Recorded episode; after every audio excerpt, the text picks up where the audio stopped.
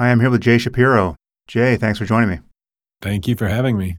So, we have a fun project to talk about here, and let's see if I can remember the, the genesis of this. I, I think, uh, you know, I woke up in the middle of the night one night realizing that more or less my entire catalog of podcasts was, if not the entire thing, maybe, a, you know, conservatively speaking, you know, 50% of all the podcasts were evergreen, which is to say that their content was basically as good today as the day I recorded them, but because of the nature of the medium, they would never be perceived as such, and people really don't tend to go back into the catalog and listen to, you know, a three-year-old podcast.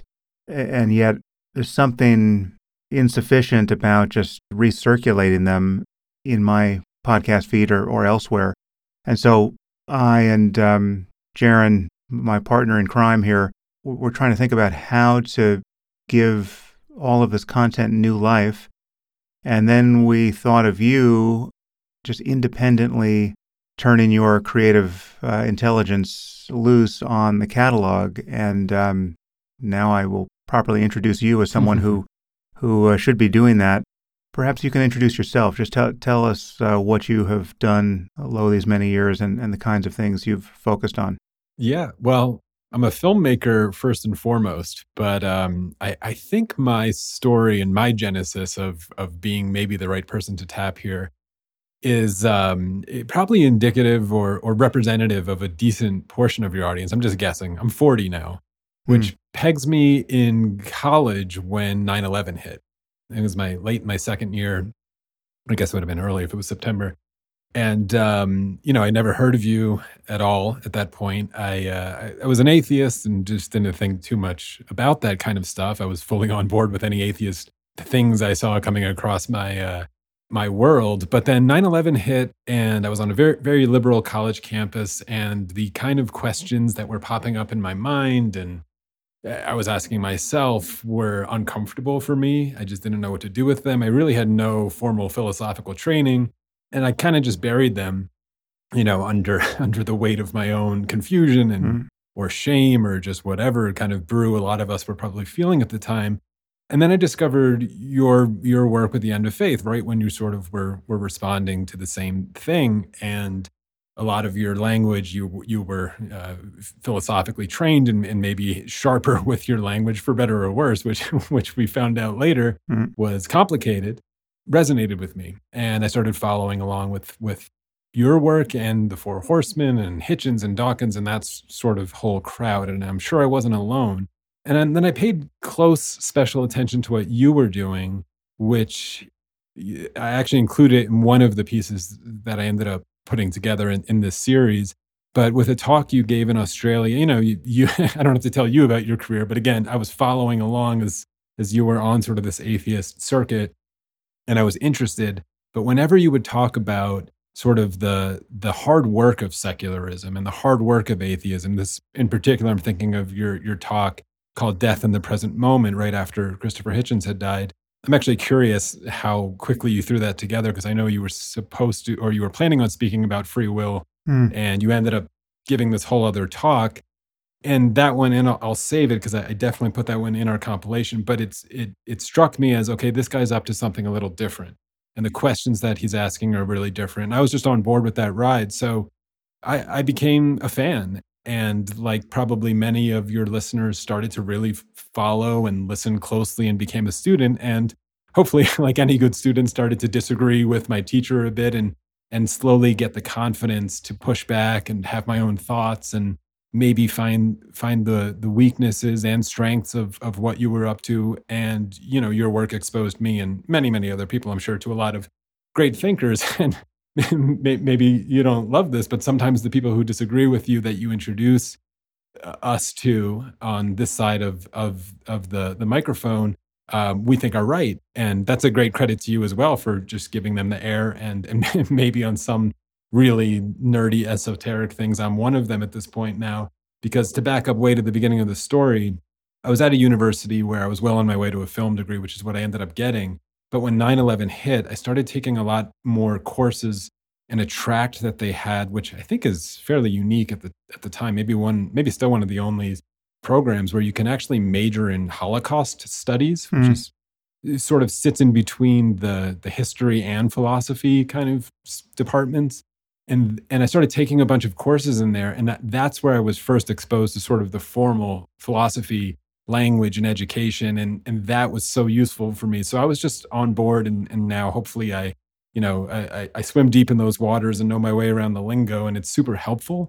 But yeah it was it was almost you know Moore's law of bringing up the Nazis was those were those were the first times actually in courses called like resistance during the Holocaust and things like that, where you know I first was exposed to the words like deontology and consequentialism and utilitarianism and a lot of moral ethics stuff, and then mm. I went further on my own into sort of the theory of mind and this kind of stuff. But yeah, I consider myself in this weird new digital landscape that we're in, a bit of a, a, student of the school of Sam Harris. But then again, like hopefully any good student, I've branched off and have my own sort of thoughts and and framings. And so that is, it's I'm definitely in these pieces in this series of that we're calling the essential Sam Harris. It is I can't help but sort of put my writing and my framework on it, or at least hope that the the people and the challenges that you've encountered and continue to encounter whether they're right or wrong or making drastic mistakes, I want to give everything in it a really fair hearing. So there's there's times I'm sure where the listener will hear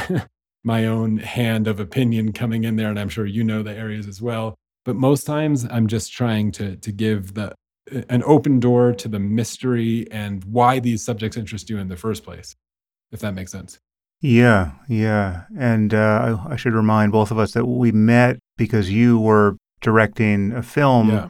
uh, focused on uh, Maajid Nawaz and me around uh, our book, uh, Islam and the Future of Tolerance. And also, we've brought into this project another person who I think you yes. met independently. I kind of remember, but but Megan Phelps Roper, who's been a guest on the podcast, and someone who I have long admired, and she's doing the the voiceover work uh, in this series, and she happens to have a great voice. So I'm very happy to be working with her. Yeah, I, I did meet her independently. Your archive, I think you said three or four years old. Your archive is over ten years old now, right? Right. actually is, and, and I was diving into the earliest days of it, and there are some fascinating conversations that age really interestingly. And I'm curious. I mean, I think this project again, it's for it's for fans, it's for listeners, but it's for people who might hate you also, or critics of you, or people who are sure you were missing something or wrong about something, or even yourself to go back and listen to certain conversations. For example, one with like Dan Carlin, who hosts Hardcore mm-hmm. History. You had him on, I think that conversation is seven or eight years ago now. And the part that I really resurfaced, it's actually in the morality episode, is full of of details and and philosophies and politics and and uh, moral philosophies regarding things like intervention in the Middle East. Mm-hmm. And at the time of your recording, of course, we had no idea how you know Afghanistan might look a decade from from yeah. then. And but now we kind of do, and it's it, it it's not a um, if people listen to these carefully, it's not about oh this side of the conversation turned out to be right and this kind of kind of part turned out to be wrong but certain things hit our ears a little differently even yeah. on even on this yeah, first topic imagine. of artificial intelligence i mean i think that conversation continues to be evolve in a way where the issues that you bring up are evergreen but hopefully evolving as well just as far as their application goes so yeah, yeah. so i think you I, I would love to hear your thoughts listening back to some of those and in fact to reference the film we made together, a lot of that film was you doing that actively and live, given a specific topic of looking back and reassessing language about how it might, you know, land politically in that project. So yeah, but this this goes into to really different, including an episode about social media, which changes every day. Yeah, changes by the hour. To, yeah, and a conversation you have with Jack Dorsey is now fascinating for all kinds of different reasons that at the time couldn't have been. So yeah, it's evergreen, but it's also just like re- new life in all of them. Right. I think. Yeah. Yeah. Yeah. Well, I look forward to hearing it. Just to be clear, this has been very much your project. I mean, I, I haven't heard most of this uh, material since the time I recorded it and released it, and you know, you've gone back and created episodes on a theme where you've pulled together mm-hmm. five or six conversations and kind of intercut material from five or six different episodes and then added your own interstitial pieces, which uh, you have written and Megan Phelps Roper is reading. So it's just these are very much you know, their own documents. And um, as you say, you don't agree with me about everything, and you're hmm. occasionally hmm. you're you're shading different points from your own point of view. And so yeah, I look forward to to hearing it, and we'll be dropping the whole series here in the podcast feed. Uh, if you're in the public feed, as always, you'll be getting partial episodes, and if you're in the subscriber feed, you'll be getting full episodes. And uh, the first will be on artificial intelligence. And yep. then there are many other topics consciousness, violence, belief, free will, morality, death, and others beyond that. Yeah. There's one on existential threat and nuclear war that um, I'm still piecing together, but it's that one's pretty harrowing. nice. your areas of interest? Yeah. yeah, yeah, yeah. Great. Well, um, thanks for the collaboration, Jay. I, am uh, again, I'm I'm a consumer of this, uh, probably more than a, a collaborator at this point because I have only heard part of w- what you've done here, so I will be uh, I'll be eager to listen as well. But uh, thank you for the work that you've done. No, th- thank you, and I'll just say like it's it's uh, you you're gracious to allow someone to do this who who does have some you know again most of our my disagreements with you are pretty deep and nerdy and and uh, esoteric kind of philosophy stuff but it's incredibly gracious that you've given me the opportunity to do it. And then hopefully, again, I'm a bit of a representative for people who have been uh, in the passenger seat of your public project of thinking out loud for over a decade now. And uh, if I can, if I can, you know, be be a voice for that that part of the crowd, it's just it's an honor to do it. And and they're a lot of fun too, a ton of fun. There's a ton of audio, you know, like thought experiments that we play with and hopefully bring to life uh, in your ears a little bit, including in this very first one with artificial intelligence. So, yeah, I hope people enjoy it. I do as well. So now we bring you Megan Phelps Roper on the topic of artificial intelligence. Welcome to the Essential Sam Harris. This is Making Sense of Artificial Intelligence. The goal of this series is to organize, compile, and juxtapose conversations hosted by Sam Harris into specific areas of interest. This is an ongoing effort to construct a coherent overview of Sam's perspectives and arguments, the various explorations and approaches to the topic, the relevant agreements and disagreements, and the pushbacks and evolving thoughts which his guests have advanced. The purpose of these compilations is not to provide a complete picture of any issue, but to entice you to go deeper into these subjects. Along the way, We'll point you to the full episodes with each featured guest. And at the conclusion, we'll offer some reading, listening, and watching suggestions, which range from fun and light to densely academic. One note to keep in mind for this series Sam has long argued for a unity of knowledge where the barriers between fields of study are viewed as largely unhelpful artifacts of unnecessarily partitioned thought. The pursuit of wisdom and reason in one area of study naturally bleeds into and greatly affects others. You'll hear plenty of crossover into other topics as these dives into the archives unfold. And your thinking about a particular topic may shift as you realize its contingent relationships with others. In this topic, you'll hear the natural overlap with theories of identity and the self, consciousness, and free will. So, get ready. Let's make sense of artificial intelligence.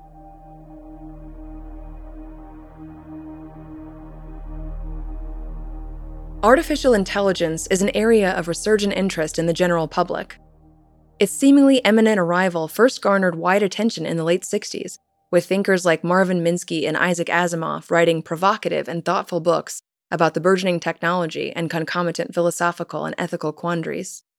Science fiction novels, comic books, and TV shows were flooded with stories of killer robots and encounters with superintelligent artificial life forms hiding out on nearby planets which we thought we would soon be visiting on the backs of our new rocket ships. Over the following decades, the excitement and fervor looked to have faded from view in the public imagination. But in recent years, it has made an aggressive comeback. Perhaps this is because the fruits of the AI revolution and the devices and programs once only imagined in those science fiction stories have started to rapidly show up in impressive and sometimes disturbing ways all around us. Our smartphones, cars, doorbells, watches, games, thermostats, vacuum cleaners, light bulbs, and glasses now have embedded algorithms running on increasingly powerful hardware which navigate, dictate, or influence not just our locomotion, but our entertainment choices, our banking, our politics, our dating lives, and just about everything else.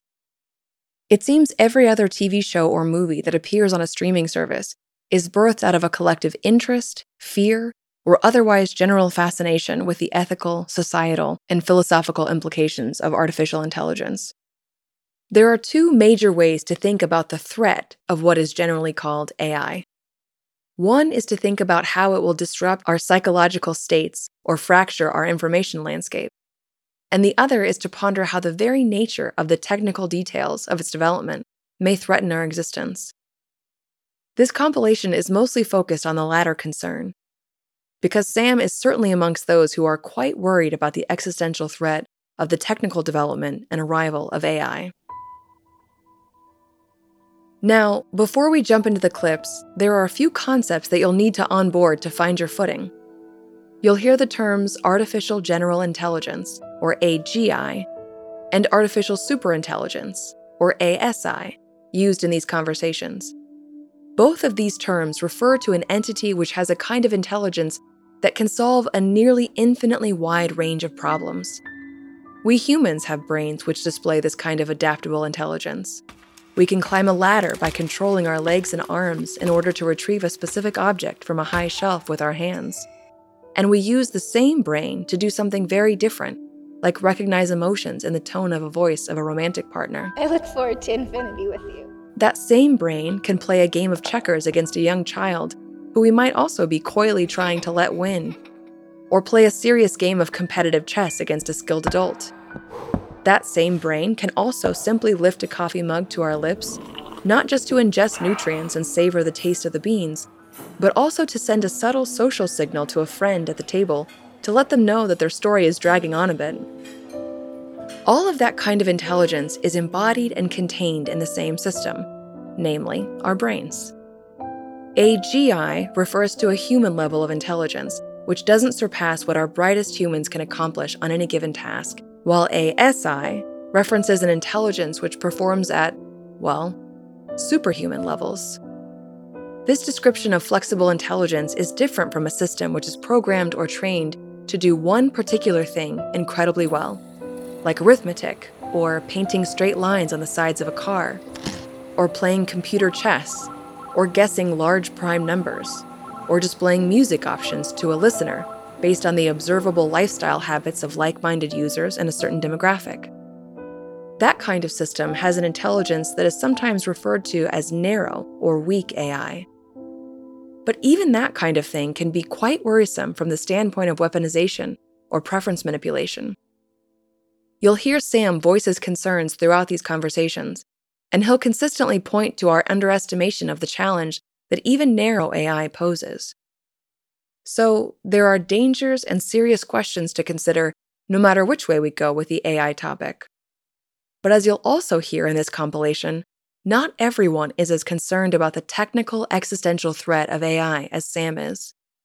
Much of the divergence in levels of concern stems from initial differences on the fundamental conceptual approach towards the nature of intelligence. Defining intelligence is notoriously slippery and controversial, but you're about to hear one of Sam's guests offer a conception which distills intelligence to a type of observable competence at actualizing desired tasks, or an ability to manifest preferred future states through intentional current action and intervention. You can imagine a linear gradient indicating more or less of the amount of this competence as you move along it. This view places our human intelligence on a continuum along with bacteria, ants, chickens, honeybees, chimpanzees, all of the potential undiscovered alien life forms, and, of course, artificial intelligence, which perches itself far above our lowly human competence. This presents some rather alarming questions. Stephen Hawking once issued a famous warning that perhaps we shouldn't be actively seeking out intelligent alien civilizations. since we'd likely discover a culture which is far more technologically advanced than ours. And if our planet's history provides any lessons, it seems to prove that when technologically mismatched cultures come into contact, it usually doesn't work out too well for the lesser developed one. Are we bringing that precise suicidal encounter into reality as we set out to develop artificial intelligence? That question alludes to what is known as the value alignment problem. But before we get to that challenge, let's go to our first clip, which starts to lay out the important definitional foundations and distinction of terms in the landscape of AI. The thinker you're about to meet is the decision theorist and computer scientist Eliezer Yudkowsky. Yudkowsky begins here by defending this linear gradient perspective on intelligence and offers an analogy to consider how we might be mistaken about intelligence, in a similar way to how we once were mistaken about the nature of fire. It's clear that Sam is aligned and attracted to Eliezer's run at this question, and consequently, both men end up sharing a good deal of unease about the implications that all of this has for our future. This is from episode 116, which is entitled AI Racing Towards the Brink. Let's just start with the basic picture and, and define some terms. I suppose we should define intelligence first and then jump into the differences between strong and weak or general versus narrow AI. Do you want to start us off on that? Sure. Preamble disclaimer, though. The, the field in general, like not everyone you would ask would give you the same definition of intelligence. And a lot of times in cases like those, it's good to sort of go back to observational basics. We know that in a certain way, human beings seem a lot more competent than chimpanzees, which seems to be a similar dimension to the one where chimpanzees are more competent than mice, or that mice are more competent, competent than spiders. And people have tried various theories about what this dimension is. They've tried various definitions of it.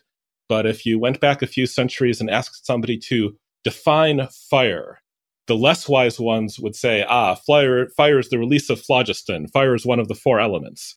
And the truly wise ones would say, well, fire is the sort of orangey, bright, hot stuff that comes out of wood and like spreads along wood. And they would tell you what it looked like and put that prior to their theories of what it was. So, what this mysterious thing looks like is that humans can build space shuttles and go to the moon, and mice can't. And we think it has something to do with our brains. Yeah, yeah. I think we can make it more abstract than that. Tell me if you think this is not generic enough to be accepted by most people in the field. It's whatever intelligence may be in specific contexts. So generally speaking, it's the ability to meet goals, perhaps across a diverse range of environments. And we might want to add that it's at least implicit in intelligence that interests us. It means an ability to do this flexibly rather than by rote following the same strategy again and again blindly.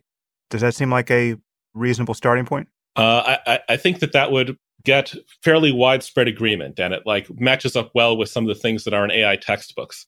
If I'm allowed to sort of take it a bit further and begin injecting my own viewpoint into it, I, I would refine it and say that by achieve goals, we mean something like squeezing the, the measure of possible futures higher in your preference ordering if we took all the possible outcomes and we ranked them from the ones you like least to the ones you like most, then as you achieve your goals, you're sort of like squeezing the outcomes higher in your preference ordering. You're narrowing down what the outcome would be to be something more like what you want, even though you might not be able to narrow it down very exactly.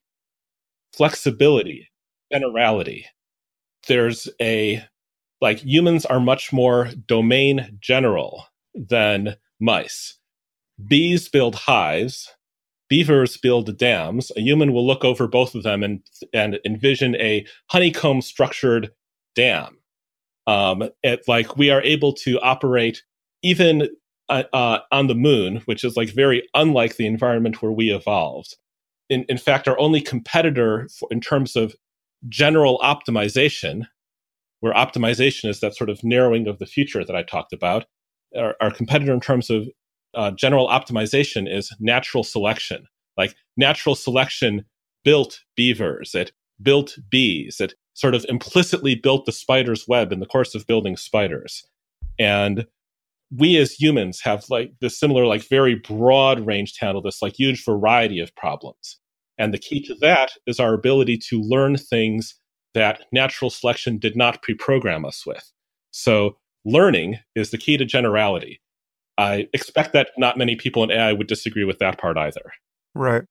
So, it seems that goal directed behavior is implicit in this, or even explicit in this definition of intelligence. And so, whatever intelligence is, it is inseparable from the kinds of behavior in the world that results in the fulfillment of goals. So, we're talking about agents that can do things. And once you see that, then it becomes pretty clear that if we build systems that harbor primary goals, you know, there are cartoon examples here like, you know, making paper clips. These are not systems that will spontaneously decide that they could be doing more enlightened things than, say, making paper clips. This moves to the question of how deeply unfamiliar artificial intelligence might be, because there, there are there are no natural goals that will arrive in these systems apart from the ones we put in there. And we have common sense intuitions that make it very difficult for us to think about how strange an artificial intelligence could be, even one that becomes more and more competent to meet its goals. Let's talk about the frontiers of strangeness in AI as we move from, again, I think we have a couple more definitions we should probably put in play here, differentiating strong and weak or general and narrow intelligence. Um, well, to differentiate um, general and narrow, I would say that, uh, well, I mean, this is like, on the one hand, theoretically a spectrum. Now, on the other hand, there seems to have been like a very sharp jump in generality between chimpanzees and humans. So, breadth of domain driven by breadth of learning. Um, like DeepMind, for example, um, recently built uh, AlphaGo, and I lost some money betting that AlphaGo would not defeat the human champion, which it promptly did. And then a successor to that was AlphaZero, and AlphaGo was specialized on Go. It could learn to play Go better than its starting point for playing Go, but it couldn't learn to do anything else. Um, and then they simplified the architecture for AlphaGo they figured out ways to do all the things it was doing in more and more general ways. They discarded the opening book, um, like all the sort of human experience of Go that was built into it. They were able to discard all of the sort of like programmatic special features that detected features of the Go board.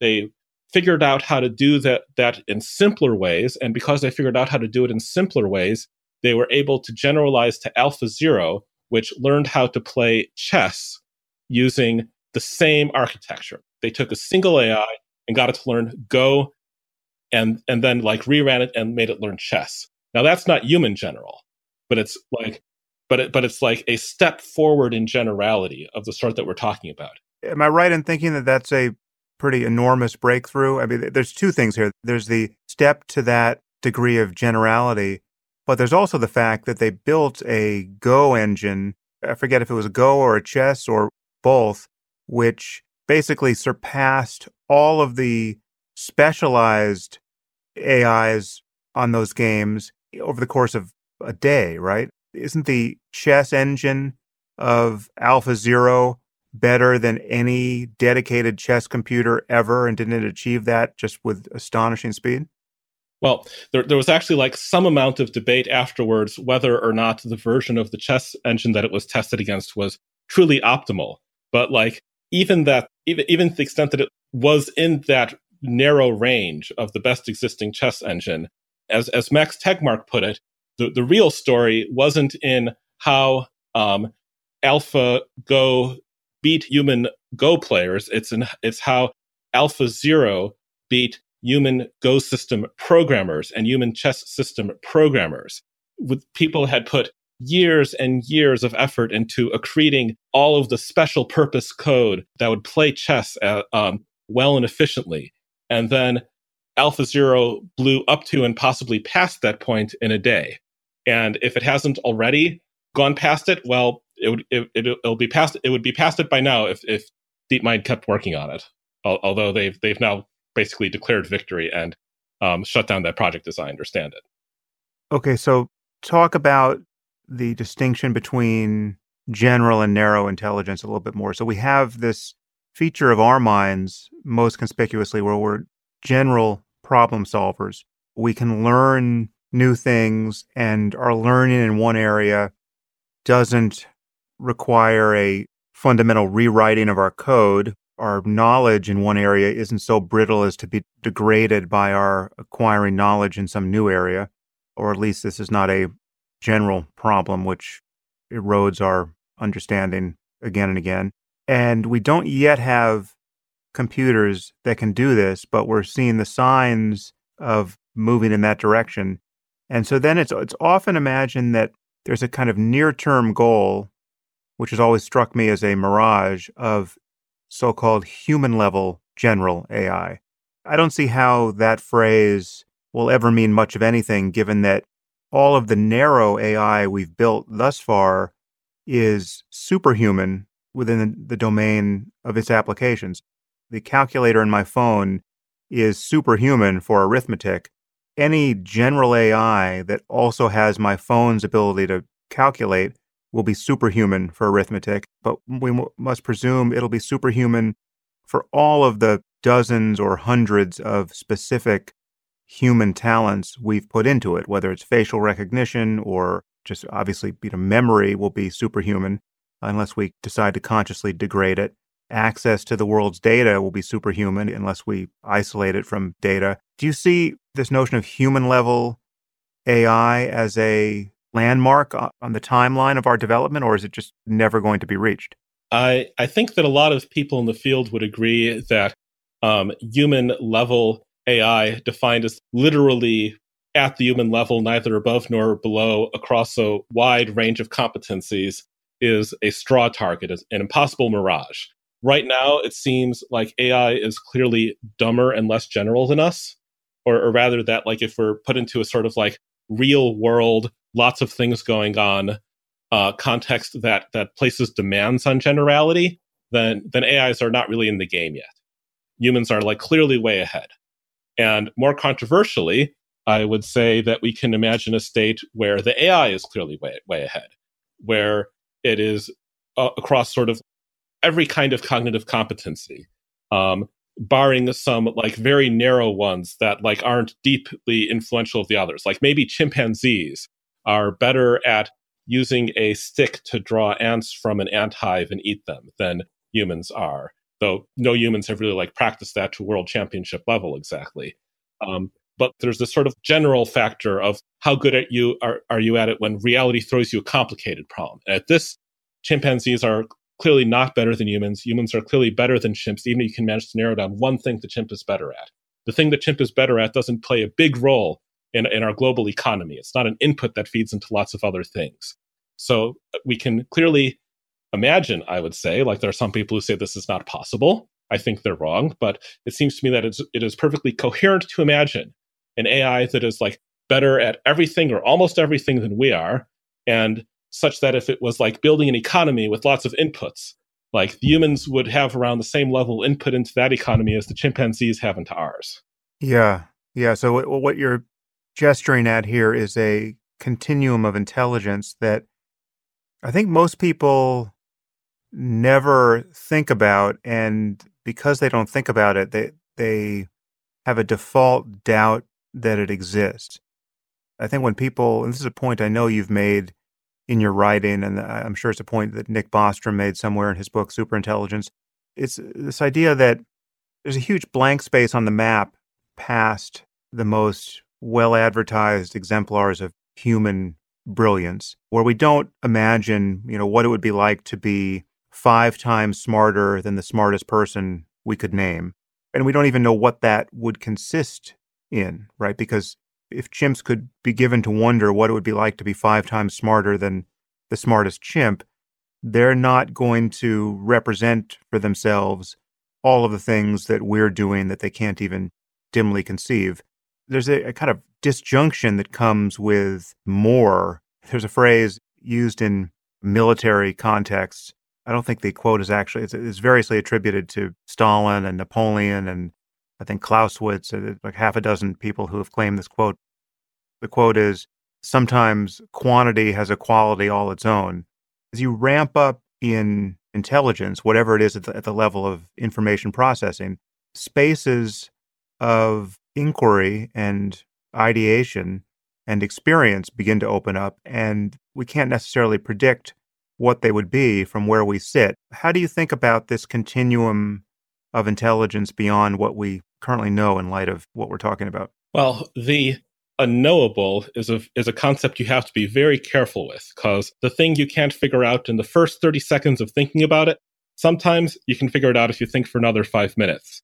So in particular, I think that there's a certain narrow kind of unpredictability which does seem to be plausibly in some sense essential, which is that for AlphaGo to play better Go than the best human Go players, it must be the case that the best human Go players cannot predict exactly where on the Go board AlphaGo will play. If they could predict exactly where AlphaGo would play, AlphaGo would be no smarter than them. Uh, on the other hand, AlphaGo's programmers and the people who knew what AlphaGo's programmers were trying to do, or even just the people who watched AlphaGo play, could say, well, I think the system is going to play such that it will win at the end of the game, even if they couldn't predict exactly where it would move on the board. So, similarly, um, there's a sort of like not short or like not necessarily slam dunk or or not like immediately obvious chain of reasoning which says that it is okay for us to reason about um, aligned or even unaligned artificial general intelligences of sufficient power as if they're trying to do something, but we don't necessarily know what. But from our perspective, that still has consequences, even though we can't predict in advance exactly how they're going to do it. Yudkowsky lays out a basic picture of intelligence that, once accepted, takes us into the details and edges us towards the cliff. And now we're going to introduce someone who tosses us fully into the canyon. Yudkowsky just brought in the concept we mentioned earlier of value alignment in artificial intelligence. There's a related problem called the control or containment problem. Both are concerned with the issue of just how we would go about building something that is unfathomably smarter and more competent than us, that we could either contain in some way to ensure it wouldn't trample us, and as you'll soon hear, that really would take no malicious intent on its part, or even our part, or that its goals would be aligned with ours in such a way that it would be making our lives genuinely better. It turns out that both of those problems are incredibly difficult to think about, let alone solve. The control problem entails trying to contain something which, by definition, can outsmart us in ways that we literally can't imagine. Just think of trying to keep a prisoner locked in a jail cell who had the ability to know exactly which specific bribes or threats would compel every guard in the place to unlock the door, even if those guards aren't aware of their own vulnerabilities. Or perhaps even more basically, the prisoner simply discovers features in the laws of physics that we have not yet understood, and that somehow enable him to walk through the thick walls which we were sure would stop him. And the other problem, that of value alignment, involves not only discovering what we truly want, but figuring out a way to express it precisely and mathematically so as to not cause any unintentional and civilization threatening destruction. It turns out that this is incredibly hard to do as well. This particular problem nearly flips the super intelligent threat on its head to something more like a super dumb, or let's say super literal machine which doesn't understand all the unspoken considerations that we humans have when we ask someone to do something for us. This is what Sam was alluding to in the first conversation when he referenced a paperclip universe. The concern is that a simple command to a super intelligent machine, such as make paperclips as fast as possible, could result in the machine taking the as fast as possible part of that command so literally that it attempts to maximize its speed and performance by using raw materials, even the carbon in our bodies, to build hard drives in order to run billions of simulations to figure out the best method for making paperclips. Clearly, that misunderstanding would be rather unfortunate. And neither of these questions of value alignment or containment deal with the potentially more mundane terrorism threat. The threat of a bad actor who would purposefully unleash the AI to inflict massive harm. But let's save that cheery picture for later. Now, let's continue our journey down the AI path with the professor of physics and author Max Tegmark, who dedicates much of his brilliant mind towards these questions. Tegmark starts by taking us back to our prison analogy, but this time he places us in the cell and imagines the equivalent of a world of helpless and hapless five year olds making a real mess of things outside of the prison walls. But we'll start first with Sam laying out his conception of these relevant AI safety questions. This comes from episode 94 The Frontiers of Intelligence. Well, let's talk about this breakout risk because this is really the first concern of everybody who's been thinking about the what has been called the the alignment problem or the control problem. Just how do we create an AI that is superhuman in its abilities and do that in a context where it is still safe. I mean, once we once we cross into the end zone and are still trying to assess whether the system we have built is perfectly aligned with our values, how do we keep it from destroying us if it isn't perfectly aligned. And, and the solution to that problem is to keep it locked in a box. But th- that's a harder project than it first appears. And you have many smart people assuming that it's a trivially easy project. I mean, I've got you know I've got people like Neil deGrasse Tyson on my podcast saying that he's just going to unplug any superhuman AI if it starts misbehaving, uh, you know, or shoot it with a rifle. Now he, he's a little tongue in cheek there, but he he clearly has a picture of the development process here that makes the containment of an AI a very easy problem to solve. And that, even if, if that's true at the beginning of the process, it's by no means obvious that it remains easy in perpetuity. I mean, you're, you're talking, you have, people interacting with the AI that, that gets built. And, and you, at one point, you, you described several scenarios of, of, of breakout. And you, you point out that even if the AI's intentions are perfectly benign, if in fact it is value aligned with us, it may still want to break out because, I mean, just imagine how you would feel if you had nothing but the interests of humanity at heart, but you, you were in a situation where every other grown up on earth died, and now you were you're basically imprisoned by a, a population of, of five year olds who you're trying to guide from your jail cell to make a better world. And I'll let you describe it, but take me to the, uh, the the prison planet run by five year olds.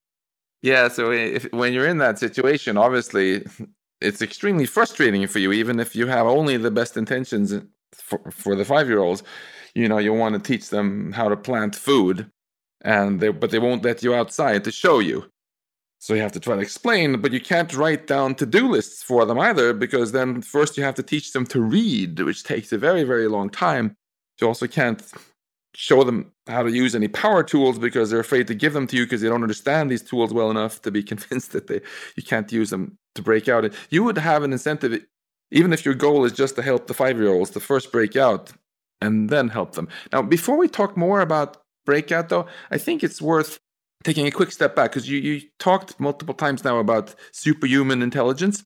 And I think it's very important to be clear that intelligence is not just something that goes on a one dimensional scale like an IQ. And if your IQ is above a certain number, you're superhuman.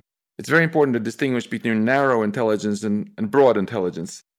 Intelligence different is a phrase that diff- a word that different people use to mean a whole lot of different things and they argue about it. In the book, I just take this very broad definition that intelligence is how good you are at accomplishing complex goals, which means your intelligence is a spectrum. How good are you at this? How good are you at that? And um, it's just like in sports. It would make no sense to say that there's a single number, your athletic coefficient AQ, which determines how good you're going to be at winning Olympic medals. And the athlete that has the highest AQ is going to win all the medals. So today, what we have is a lot of devices that actually have superhuman intelligence on very narrow tasks. We've had calculators that can multiply numbers better than us for a very long time. We have machines that can uh, play Go better than us and, and drive better than us, but they still can't beat us at tic tac toe unless they're programmed for that. Whereas we humans have this very broad intelligence. So when I talk about superhuman intelligence with you now, that's really shorthand for what we in geek speak call superhuman artificial general intelligence. Broad intelligence across the board so that they can do all intellectual tasks better than us. So with that, let's come let me just come back to your, your question about the breakout. There are two schools of thought for how one should create a beneficial future if we have superintelligence. One is to lock them up and keep them confined, like you mentioned. But there's also a school of thought that says that that's immoral if if if these uh, machines can also have a subjective experience and they shouldn't be treated like slaves. And that a better approach is instead to let them be free, but just make sure that their values or goals are aligned with ours. After all, grown up parents are more intelligent than their one year old kids, but that's fine for the kids because the parents have goals that are aligned with what's with the, the goals of what's what's best for the kids, right? But if you do go the confinement route after all, this enslaved God scenario, as I call it, yes, it is extremely difficult. Uh, as that five year old example illustrates, first of all, almost whatever open ended goal you give your machine, it's probably going to have an incentive to try to break out in one way or the other. And um, when people simply say, oh, I'll unplug it, you know, if you're chased by a heat seeking missile, you probably wouldn't say, oh, I'm not worried, I'll just unplug it. Uh, we, we have to let go of this old fashioned idea that intelligence is just something that sits in your laptop. Right? Good luck unplugging the internet. And even if you initially, like in my first book scenario, have physical confinement, where you have a machine in a room, you're going to want to communicate with it somehow, right? So that you can get useful information from it to, to get rich or take power or whatever you want to do. And you're going to need to put some information into it about the world so it can do smart things for you, which already shows how, how tricky this is. I'm absolutely not saying it's impossible, but I think it's fair to say that um, it's not at all clear that um, it's easy either. The other one of getting the goals aligned is also extremely difficult. First of all, you need to get the machine able to understand your goals. So if you, if you have a future self-driving car and you tell it to take you to the airport as fast as possible, and then you get there covered in vomit, chased by police helicopters, and you're like, "This is not what I asked for," and it replies, "That is exactly what you asked for." Then you realize how hard it is to get that machine to learn your goals, right? If you tell an Uber driver to take you to the airport as fast as possible, she's going to know that you actually had additional goals that you didn't explicitly need to say because she's a human too and she understands where you're coming from. But for someone made out of silicon, you have to actually explicitly have it learn all of those other things that we humans care about. So that's hard. And then once it can understand your goals, that doesn't mean it's going to adopt your goals. I mean, Everybody who has kids knows that. And uh, finally, if you get the machine to adopt your goals, then how can you ensure that it's going to retain those goals as it gradually gets smarter and smarter through self improvement? Most of us grown ups have pretty different goals from what we had when we were five. I'm a lot less excited about Legos now, for example. And uh, we don't want a super intelligent AI to just think about this goal of being nice to humans as some some little passing uh, fad from its early youth. It seems to me that the second scenario of, of value alignment does imply the first of, of keeping the AI successfully boxed, at least for a time, because you have to be sure it's value aligned before you let it out in the world, before you let it out on the internet, for instance or you know, create you know robots that have superhuman intelligence that are functioning autonomously out in the world. Do you see a development path where we don't actually have to solve the the boxing problem, at least initially? No, I, I think you're completely right. Even if your intent is to build a value line AI and let it out, you clearly are going to need to have it boxed up during the development phase when you're just messing around with it. Just like any biolab that de- deals with dangerous path- pathogens is very carefully sealed off. And uh, it's th- this highlights the incredibly pathetic state of, of computer security today. I mean, and I think pretty much everybody who listens to this has at some point experienced the blue screen of death, courtesy of, of Microsoft Windows, or the spinning wheel of doom, courtesy of Apple. And we need to get away from that to have truly robust machines if we're ever going to be able to have AI systems that we can trust that are provably secure. And I feel it's actually quite embarrassing that we're so flippant about this. It's it's maybe annoying if your computer crashes and you lose one hour of work that you hadn't saved, but it's not as funny anymore if it's your self-driving car that crashed or the control system for your nuclear power plant or your nuclear weapon system or, or something like that. And when we start talking about human level AI and boxing systems, you have to have this much higher level of, of safety mentality where you've really made this a priority the way we aren't doing today. Yeah, you describe in the book various catastrophes that have happened by virtue of software glitches or just bad user interface where you know the dot on the screen or the number on the screen is is too small for the human user to deal with in real time and so we, there have been plane crashes where scores of people have died and patients have been annihilated by having, you know, hundreds of times the radiation dose that they should have gotten in various machines because the, the, the software was improperly calibrated or the user had selected the wrong option. And so we're by no means perfect at this, even when we have a human in the loop. And here we're talking about systems that we're creating that, that are going to be fundamentally autonomous. And you know, the idea of having perfect software that that has been perfectly debugged before it assumes the, these massive responsibilities, it is fairly daunting. I mean, just I mean, how do we recover from something like, you know, seeing the stock market go to zero because we didn't understand the AI that we we unleashed on the on you know the Dow Jones or, or the financial system generally. I mean, these are these are not impossible outcomes. Yeah, you you raise a very important point there. Just to inject some optimism in this, I do want to emphasize that um, first of all, there's a huge upside also if one can get this right. Because people are bad at things, yeah. In all of these areas where there were horrible accidents, of course, the technology can save lives and healthcare and transportation and so many other areas. So there's an incentive to do it. And secondly, there are examples in history where we've had really good safety engineering built in from the beginning. For example, when we sent Neil Armstrong, Buzz Aldrin, and Michael Collins to the moon in 1969, they did not die. There were tons of things that could have gone wrong, but NASA very meticulously tried to predict everything that possibly could go wrong and then take precautions so it didn't happen, right? They weren't luck, it wasn't luck that got them there, it was planning.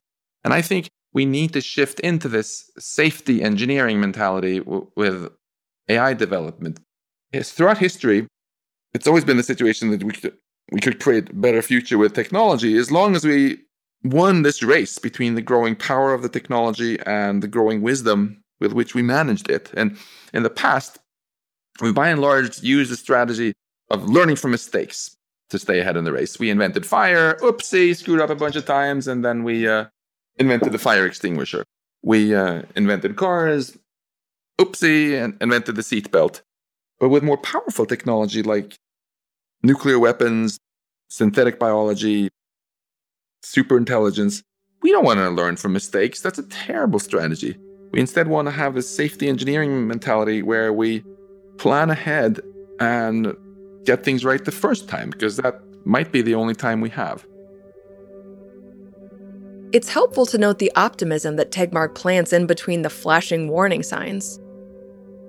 Artificial intelligence holds incredible potential to bring about inarguably positive changes for humanity, like prolonging lives, eliminating diseases, avoiding all automobile accidents, increasing logistic efficiency in order to deliver food or medical supplies, cleaning the climate, increasing crop yields, expanding our cognitive abilities to learn languages or improve our memory. The list goes on. Imagine being able to simulate the outcome of a policy decision with a high degree of confidence in order to morally assess it consequentially before it is actualized. Now, some of those pipe dreams may run contrary to the laws of physics, but the likely possible positive outcomes are so tempting and morally compelling that the urgency to think through the dangers is even more pressing than it first seems.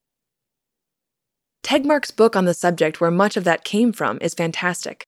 It's called Life 3.0. Just a reminder that a reading, watching, and listening list will be provided at the end of this compilation, which will have all the relevant texts and links from the guests featured here. Somewhere in the middle of the chronology of these conversations, Sam delivered a TED talk that focused on and tried to draw attention to the value alignment problem. Much of his thinking about this entire topic was heavily influenced by the philosopher Nick Bostrom's book, Superintelligence. Sam had Nick on the podcast, though their conversation delved into slightly different areas of existential risk and ethics, which belong in other compilations. But while we're on the topic of the safety and promise of AI, we'll borrow some of Bostrom's helpful frameworks.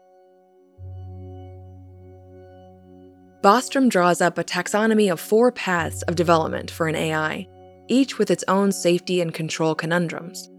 He calls these different paths oracles, genies, sovereigns, and tools. An artificially intelligent oracle would be a sort of question and answer machine which we would simply seek advice from.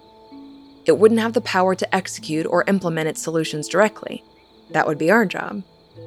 Think of a super intelligent, wise sage sitting on a mountaintop answering our questions about how to solve climate change or cure a disease.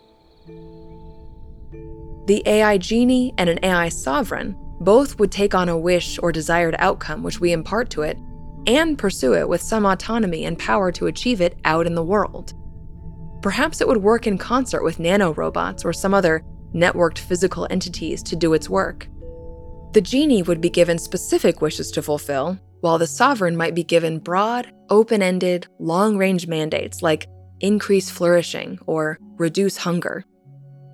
And lastly, the tool AI would simply do exactly what we command it to do and only assist us to achieve things we already knew how to accomplish. The tool would forever remain under our control while completing our tasks and easing our burden of work. There are debates and concerns about the impossibility of each of these entities, and ethical concerns about the potential consciousness and immoral exploitation of any of these inventions, but we'll table those notions just for a bit. This next section digs in deeper on the ideas of a genie or a sovereign AI, which is given the ability to execute our wishes and commands autonomously. Can we be assured that the genie or sovereign will understand us and that its values will align in crucial ways with ours? In this clip, Stuart Russell, a professor of computer science at Cal Berkeley, gets us further into the value alignment problem and tries to imagine all the possible ways that having a genie or sovereign in front of us might go terribly wrong. And, of course, what we might be able to do to make it go phenomenally right. Sam considers this issue of value alignment central to making any sense of AI. So, this is Stuart Russell from episode 53 The Dawn of Artificial Intelligence. Let's talk about that issue of what Bostrom called the control problem. I guess we could call it the safety problem. Just perhaps you can briefly sketch the concern here. What is what is the concern about general AI getting away from us? How do you articulate that? Um, so you mentioned earlier that this is a concern that's been articulated by non-computer scientists. And Bostrom's book, Superintelligence, was certainly instrumental in bringing it to the attention of a, of a wide audience, you know, people like Bill Gates uh, and Elon Musk and so on. But the fact is that these concerns have been articulated by the central figures in computer science and AI. So I'm actually going to. Going back to I.J. Good and von Neumann. Uh, well, and and Alan Turing mm. himself. Right. Um, so people, a lot of people may not know about this. But I'm just going to read a little quote. So Alan Turing gave a talk on uh, BBC Radio, Radio Three, in 1951. Um, so he said, if a machine can think, it might think more intelligently than we do. And then where should we be? even if we could keep the machines in a subservient position, for instance, by turning off the power at strategic moments, we should, as a species, feel greatly humbled. This new danger is certainly something which can give us anxiety. So that's a pretty clear, you know, if we achieve superintelligent AI, we could have uh, a serious problem. Another person who talked about this issue was Norbert Wiener. Mm. Uh, so Norbert Wiener was the uh, one of the leading applied mathematicians of the 20th century. He was uh, the founder of, of, a good deal of modern control theory um, and uh, automation. He's uh, often called the father of cybernetics. So he was he was concerned because he saw Arthur Samuel's checker playing program uh, in 1959, uh, learning to play checkers by itself, a little bit like the DQN that I described learning to play video games. But this is 1959, uh, so more than 50 years ago, learning to play checkers better than its creator. And he saw clearly in this the seeds of the possibility of systems that could outdistance human beings in general. So, and he he was more specific about what the problem is. So, so Turing's warning is in some sense the same concern that gorillas might have had about humans if they had thought, you know, sh- a few million years ago when the human species branched off from from the evolutionary line of the gorillas if the gorillas had said to themselves you know should we create these human beings right they're going to be much smarter than us yeah it kind of makes me worried mm-hmm. right and and the, probably would, they would have been right to worry because as a species they're they sort of completely lost control over their own future and and humans control everything that uh, that they care about so so turing is really talking about this general sense of unease about making something smarter than you. Is that a good idea? And what Wiener said was was this: if we use to achieve our purposes a mechanical agency with whose operation we cannot interfere effectively, we had better be quite sure that the purpose put into the machine is the purpose which we really desire. So this 1860. Uh, nowadays, we call this the value alignment problem. How do we make sure that the the values that the machine is trying to optimize are in fact the values of the human who is trying to get the machine to do something or the values of the human race in, in general. Um, and so Wiener actually points to the Sorcerer's Apprentice story uh, as a typical example of when, when you give uh, a goal to a machine, in this case, fetch water, if you don't specify it correctly, if you don't cross every T and dot every I and make sure you've covered everything, then the machines being optimizers, they will find ways to do things that you don't expect. Uh, and those ways may make you very unhappy. Uh, and this story goes back, you know, to King Midas, uh, you know, 500 and whatever BC, um, where he got exactly what he said, which is everything turns to gold uh, which is definitely not what he wanted. He didn't want his food and water to turn to gold or his relatives to turn to gold, but he got what he said he wanted. And all of the stories with the genies, the same thing, right? You you give a wish to a genie, the genie carries out your wish very literally, and then you know the third wish is always, you know, can you undo the first two because mm. I got them wrong? And the problem with superintelligent AI uh, is that you might not be able to have that third wish or even a even a second wish. Yeah. So if you so if you get it wrong, you know, and you might wish for something very benign sounding, like you know, could you cure cancer? But if if you haven't told the machine that you want cancer cured, but you also want human beings to be alive, so a simple way to cure cancer in humans is not to have any humans. Um, a quick way to come up with a cure for cancer is to use the entire human race as guinea pigs for for millions of different potential uh, drugs that might cure cancer. Mm. Um, so there's all kinds of ways things can go wrong, and you know, we have you know governments all over the world try to write tax laws that don't have these kinds of loopholes, and they fail over and over and over again. And they're only competing against ordinary humans, you know, tax lawyers and, and rich people.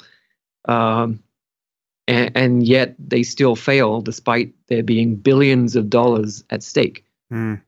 So our track record of being able to specify objectives and constraints completely so that we are sure to be happy with the results Uh, our track record is is abysmal, and unfortunately, we don't really have a scientific discipline for how to do this. So generally, we have all these scientific disciplines: AI, control theory, economics, operations, research, that are about how do you optimize an objective but none of them are about well what should the objective be so that we're happy with the results. So that's really i think the modern understanding uh, as described in bostrom's book and, and other papers of why a super intelligent machine could be problematic. It's because if we give it an objective which is different from what we really want then we, we we're basically like, like creating a chess match with a machine right? Now there's us with our objective and it with the objective we gave it which is different from what we really want. So it's kind of like having a chess match for the whole world. Mm. uh, and we're not too good at beating machines at chess. Throughout these clips we've spoken about ai development in the abstract as a sort of technical achievement that you can imagine happening in a generic lab somewhere but this next clip is going to take an important step and put this thought experiment into the real world. If this lab does create something that crosses the AGI threshold, the lab will exist in a country, and that country will have alliances, enemies, paranoias, prejudices, histories, corruptions, and financial incentives like any country. How might this play out? This brings us straight into the weaponization aspect of AI development. And just like the pursuit of any as yet unrealized powerful weapon, the unpleasant realities of a global arms race seem to come along for the ride. This next guest has personal experience operating at this kind of globally impactful and influential level in the world. The guest is Eric Schmidt, who served as the CEO of Google from 2001 to 2011. He recently co authored a book entitled The Age of AI and Our Human Future, along with Daniel Huttenlocher and someone else who knows something about the Highwire Act of International Impact, Henry Kissinger. In this clip, Sam and Eric turn our attention to the unsettling thought of the state of the geopolitical world in which this technology is being pursued. There is one bit of technical background information that you likely have already gleaned, but it's worth spelling out here. Machine learning techniques require a dataset from which to learn. It's aptly named the training set. Picture the training set as a table of information with human labeled metadata that is associated with each item. When the machine learning system is given a new challenge, it goes through the table to correlate and compare its features, tries to decipher what it's dealing with, and makes its best prediction.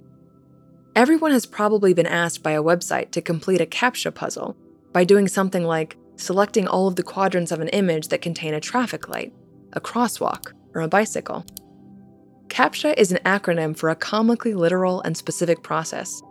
It stands for Completely Automated Public Turing Test to tell computers and humans apart. When you're filling out the CAPTCHA puzzle, your answers may enter a training set for a machine learning algorithm, which is focused on recognizing objects. In our examples, perhaps it's a system which is being trained to identify important objects it would need to recognize to safely navigate an automobile. The bigger and more accurate its training dataset, the better it will get at recognizing brand new encounters with these objects in the world, encounters that a human will have never directly assisted with. Sam and Schmidt recognize these training datasets as a kind of incredible potential source of raw power, which could, of course, be tapped for good or evil. The same exact sets could be used to quickly identify and cure diseases, or rather depressingly, to manufacture bioweapons and target populations with them as well.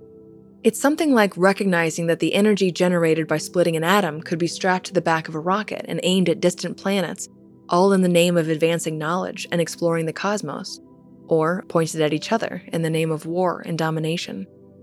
This brings us to an all too obvious historical analogy between AI and nuclear power. But as Sam points out in this clip, there are critical differences between the two technologies which could make this one even more frightening.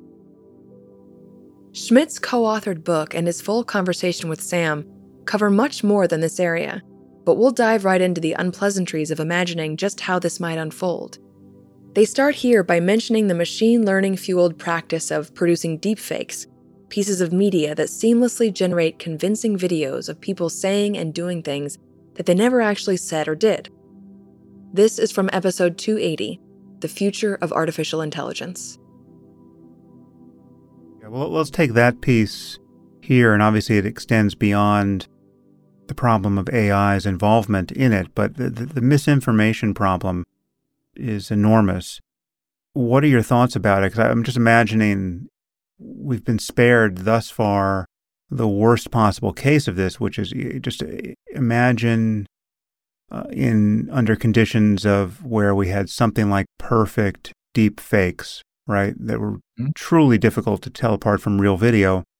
What would the controversy around the 2020 election have looked like, or the you know, war in Ukraine and our dealings with Putin at, at this moment, right? Like, just imagine, you know, a perfect deep fake of Putin declaring a nuclear first strike on the uh-huh. U.S. or whatever. I mean, you just you know just imagine essentially a a writer's room from hell where you have smart, creative people spending their waking hours figuring out how to produce media that is shattering to every open society and conducive to provoking international conflict.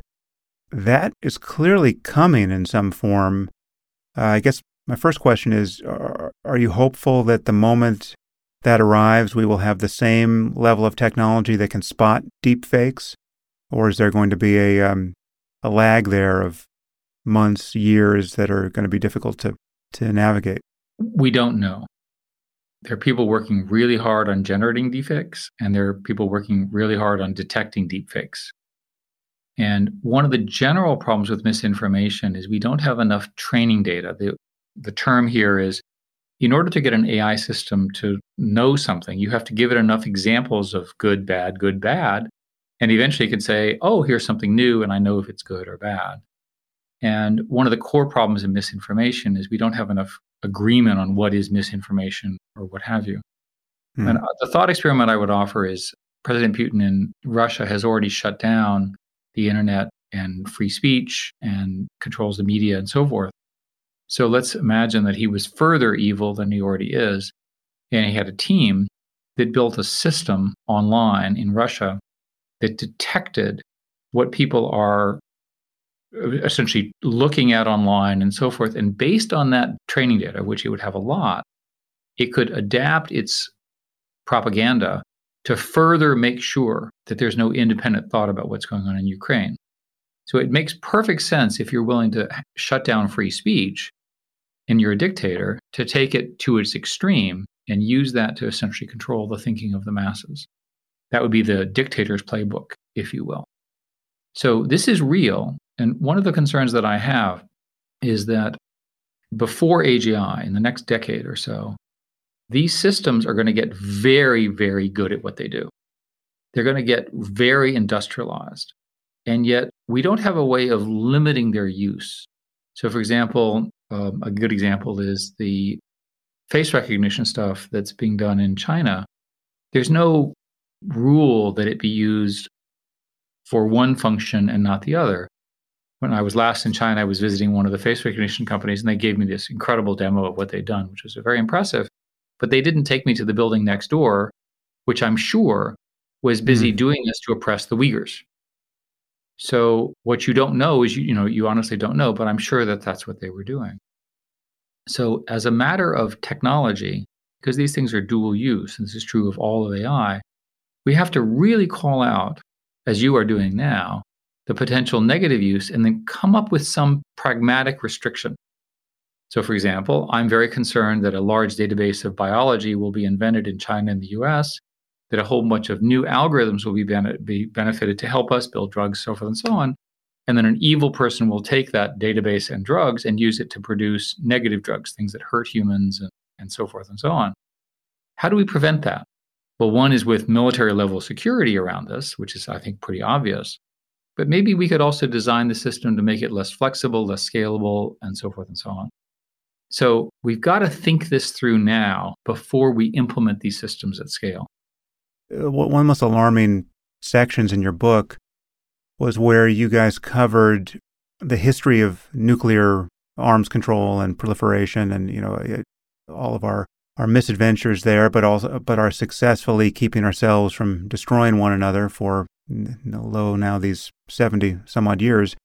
And what is scary about that is how much of a disanalogy there is between AI and nuclear weapons. I wonder if we could run through that a bit because it's just you, you know there, I'm sure there are lessons to learn from our living under the shadow of of Armageddon, but it's just the technologies are so different. They're engaged so differently. Mm-hmm. They spread so differently. It's just there's not as much to learn as we might hope there, and therefore the the prospect of actually in, enforcing some kind of treaty where you you know we and the Chinese agree not to do X, Y, and Z the, all of that seems much more fraught, right? So maybe we mm-hmm. can cycle on that for a second. Well, thank you for mentioning that. In that chapter, what we describe the n- nuclear scenario, and we show how much harder the softer one is. I'll give you some examples. Dr. Kissinger, who largely is one of the inventors of this whole doctrine when he was much younger, tells the story of how he would do the negotiations with the Soviets. And it would always start with a conversation where he figured he would start by telling them how many missiles we knew they had. And he tells a funny story how he was telling it to a Russian general in the in the Kremlin. And all of a sudden they stopped the meeting and hauled the general out because the general himself was not cleared to know the information that, that the Soviet Union had. Right. So how would you do this with software? The one thing you can't do is tell your opponent what you know about what they know. And you certainly can't tell them what you know that you can do. So there's no basis to have the conversation. In other words, I'm not going to tell you what I'm doing, and you're not going to tell me what I'm going to do. And if I say, I suspect you're building the blah, blah, blah, the other side will just look blank. How do you get started? At least in nuclear, you could count the number of warheads, and there's some rough approximation to reality there. So we have no language in diplomacy. We have no algorithms. We have no doctrine of how to discuss dangerous software. Now, I'll give you an example of spread. So imagine that these systems get so powerful that they're too dangerous to be in normal people's hands.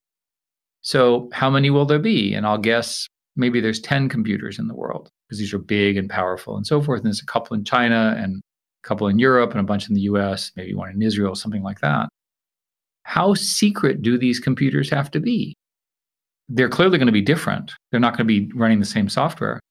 We won't know what the Chinese supercomputer can do to us, and they won't know what we will. How do we agree to some restrictions on the use of these computers if we're not willing to describe what they can do? Hmm. So, so the core set of assumptions in the physical world about how you negotiate, how you uh, negotiate detente, how you negotiate containment, and fundamentally, deterrence is about creating a situation where the other guy wants to do something bad to you, but the cost to them is too high.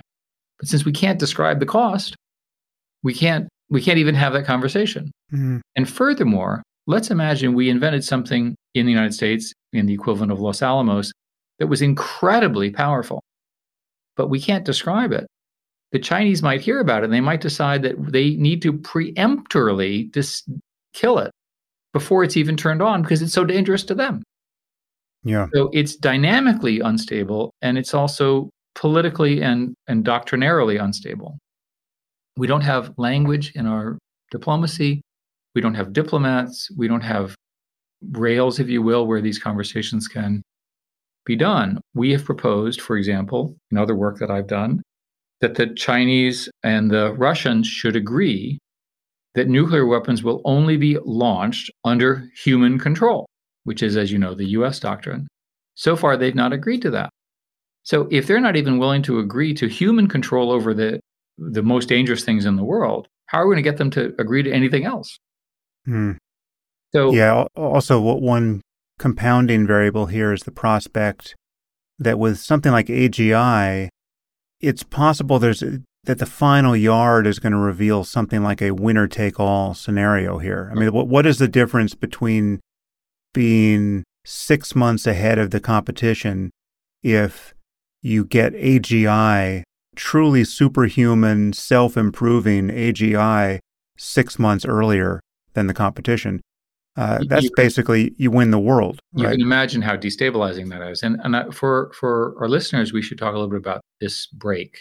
So the way the path looks something like this. The current systems are very, very clever with respect to language, and they appear to understand things.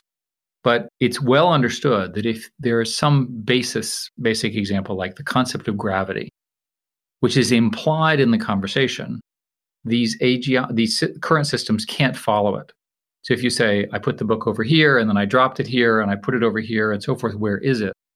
Because the system doesn't understand how gravity works, right? As an example, it can't follow that reasoning. So the consensus is that we need to develop new systems that have memory, as they can remember facts, and they have grounded concepts in society, which you learned, we all learned as children. We understood gravity, and, and if you touch the stove, it gets hot and all that kind of stuff. So those are things that have to be added. Let's say we do that. The next thing that has to happen is the computer has to get to the point where it can do, begin to develop its own code. And there are today programming assistant products. The most famous one is from Microsoft, where a good chunk of the code that somebody's writing is finished by a computer. The way it would work is you start the program and you say, Computer, please finish my programming. And the input that you give it is enough for it to finish. If you think about it, if there's enough users and there's enough people and enough examples, eventually the computer will be able to say, Well, I want to do something else. I want to write my own code.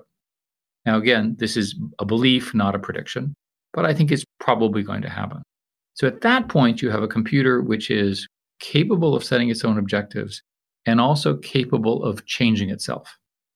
That's the point. And, and in my view, that's the trigger point for your point. At that point, it can self improve, it can learn faster, and it can do human level objective function. Technically, that it can actually set multiple objective functions and evaluate them and choose them, that we're going to have a problem. Much of what we've been focused on so far centers on the technical questions of artificial intelligence and the surprising and eye opening aspects of safety that, depending on who you believe, are unavoidable problems with unimaginable consequences, which are simply baked into the nature of the thing itself, meaning that we will be forced to face these dilemmas, and soon. But now, we'll shift our attention towards the area of ethics which must come along for the ride in any consideration of AI. There's a disquieting thought surrounding the development of systems which appear to be doing some serious thinking, and that is the open question of whether we are, in fact, creating conscious beings. If we are, this would demand an orientation that treats them as morally significant agents. This question stretches back in the history of philosophy to its very beginnings and echoes contemplations by philosophers who ponder what, if anything, makes us distinct from other animals or, of course, machines. The topic of consciousness is rich enough to have its own compilation in this archive series, but for our purposes in a discussion of artificial intelligence, we'll have to briefly touch on the concept of substrate independence. Substrate independence describes a property of an emergent phenomenon that makes it impervious to the physical material which is doing whatever it is that it does to produce the phenomenon. There's a famous thought experiment known as the Ship of Theseus, which dates back to early Greek philosophical traditions, that can help us understand the concept. Imagine that a ship constructed with wooden planks and canvas sails leaves, say, the coast of Athens, and embarks on a journey towards London. Along the trip, while the ship is out at sea, a wooden plank on the deck starts to decay and needs repair. So the crew replaces that plank. And then another piece of wood starts to rot, so they replace that one, and so on. And let's imagine that by the time the ship arrives at its destination in London, every single part of the ship has been replaced from the moment of its embarkment in Athens. The philosophical question is ours to ask Is this the same ship that left Athens? And if not, at what point did it become the new ship? And does our answer change if each piece of the ship was swapped with something of the same function, but different material, like plastic planks and silk sails? We'll get more into these questions in the archive compilation on consciousness, but for now, let us take the view that it has remained, philosophically, the same ship throughout the repairs, because the ship is phenomenologically, that is to say, functionally, exactly the same. Now, imagine this ship is a brain which is doing its thing and it is somehow giving rise to the emergent property of consciousness. In Sam's view, consciousness is the thing which amounts to the experience of changes in states of flourishing and suffering, and therefore garners moral consideration. And let's say a single neuron in the brain is replaced with silicon, but again, it functions exactly the same way as the previous, naturally evolved biological carbon stuff did. Then we replace another neuron, and another, and so on. Is this new silicon brain producing the same exact consciousness that was being produced before we started our surgeries? If the answer to that question is yes, then we would say that this property of consciousness is substrate independent. The physical material didn't matter to the emergent property. We could have replaced the neurons with strings, buckets, and Legos as long as they could perform the necessary task which gives rise to the emergent property of consciousness. In this case, electrical information transfer from one neuron to the next. The process we just described would be that of building an artificial brain by mimicking and imitating a product of evolution, the human brain. This system would presumably achieve general intelligence at a human level, and it is difficult to imagine that it wouldn't also unfailingly give rise to a human like consciousness. But this might not be the only way that a system would result in consciousness there may be a wide or potentially infinite set of physical arrangements of information processing systems which produce intelligence, and taking the notion of substrate independence as foundational would give rise to consciousness as well. The two concepts of sufficiently complex information processing and emergent consciousness may be inseparable. While there is so much unknown in this area, it is worth taking these questions seriously. If consciousness is simply a matter of information processing, and integration across systems and particular arrangements, then it is at least possible that we can and perhaps already are creating genuine loci of awareness when we consider artificial intelligence. And as Sam contends, this would give them perhaps even greater moral consideration than even our most intelligent and cherished humans. Sam held a series of fun conversations with the psychologist Paul Bloom, which got into this area, in this clip, Paul and Sam turn their thoughts towards the ethics of artificial intelligence and when we will inevitably assign moral value to them. They also wonder if there is a moment when the questions of substrate independence will no longer matter psychologically.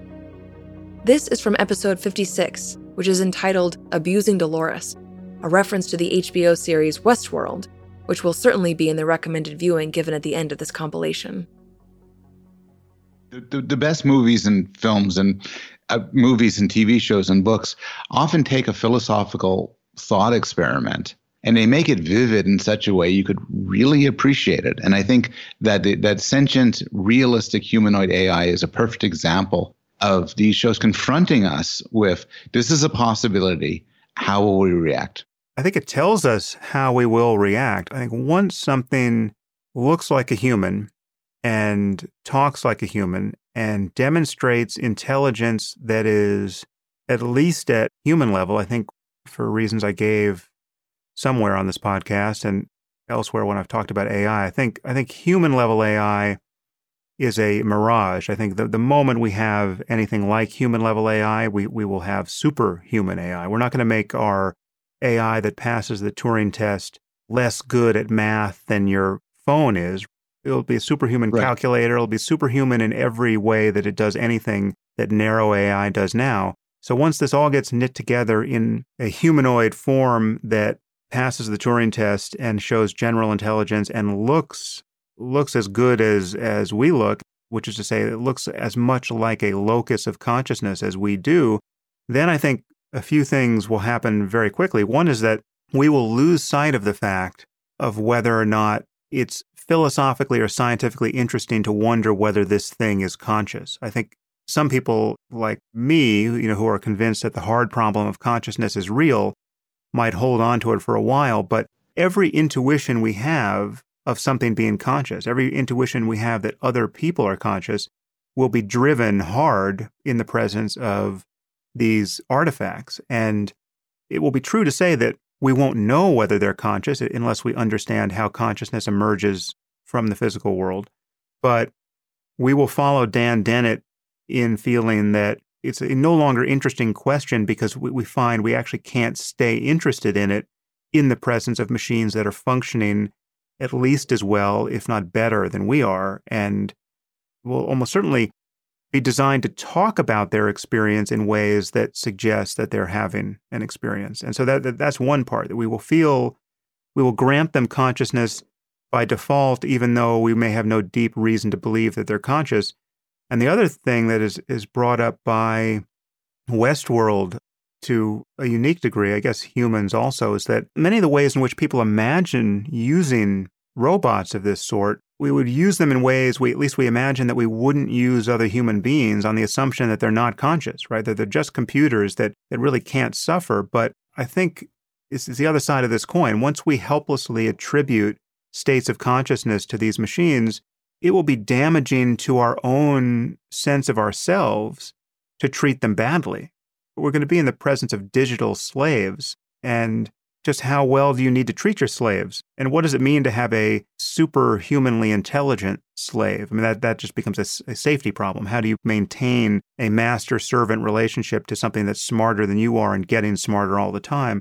But part of what Westworld brings up is that you are destroying human consciousness by letting yourself act out all of your baser impulses on robots on the assumption that they can't suffer because the acting out is part of the problem.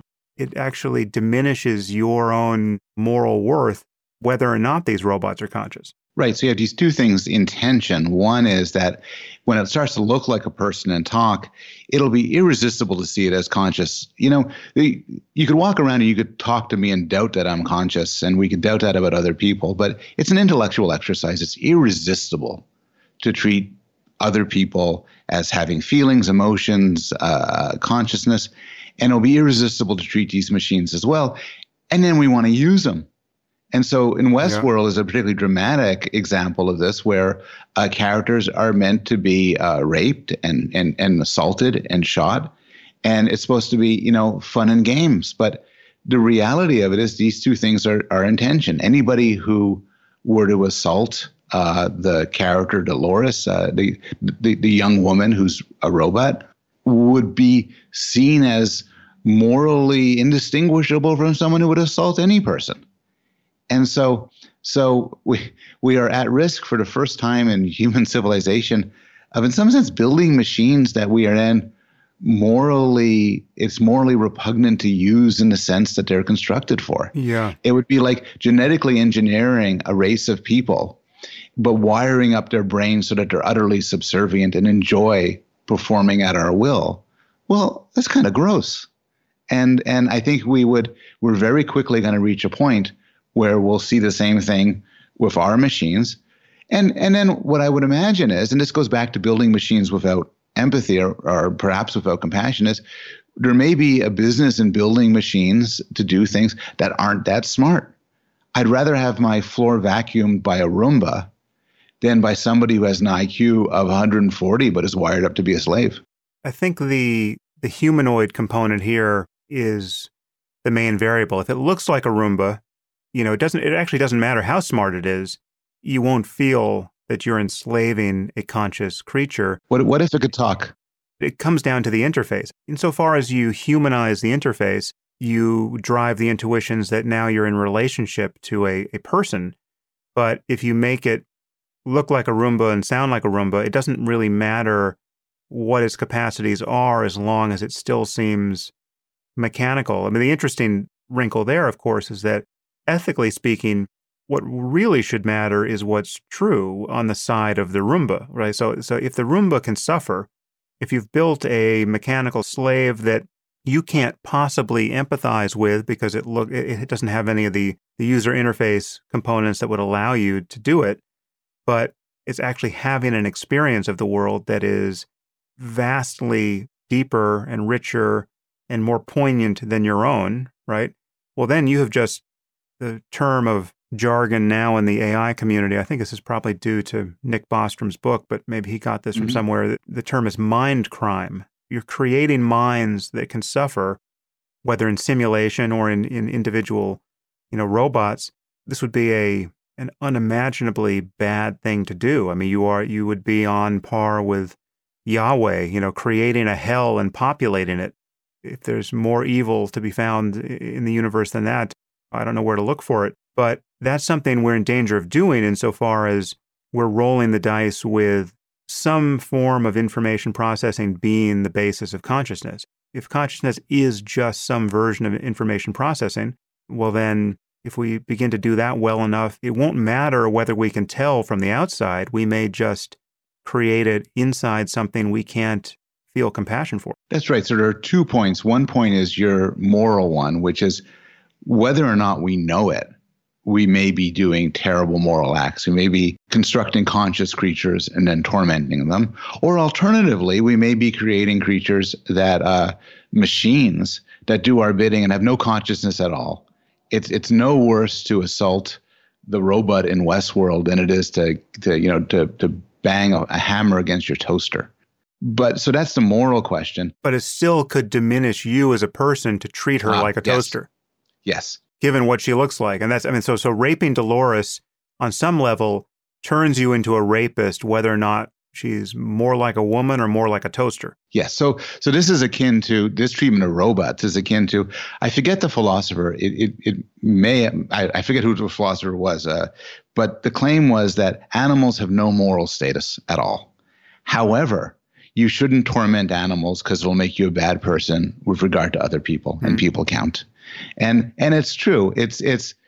I mean, you one wonders. One after all, we do all sorts of killing and harming of virtual characters on video games, and that doesn't seem to transfer. It hasn't made us worse people.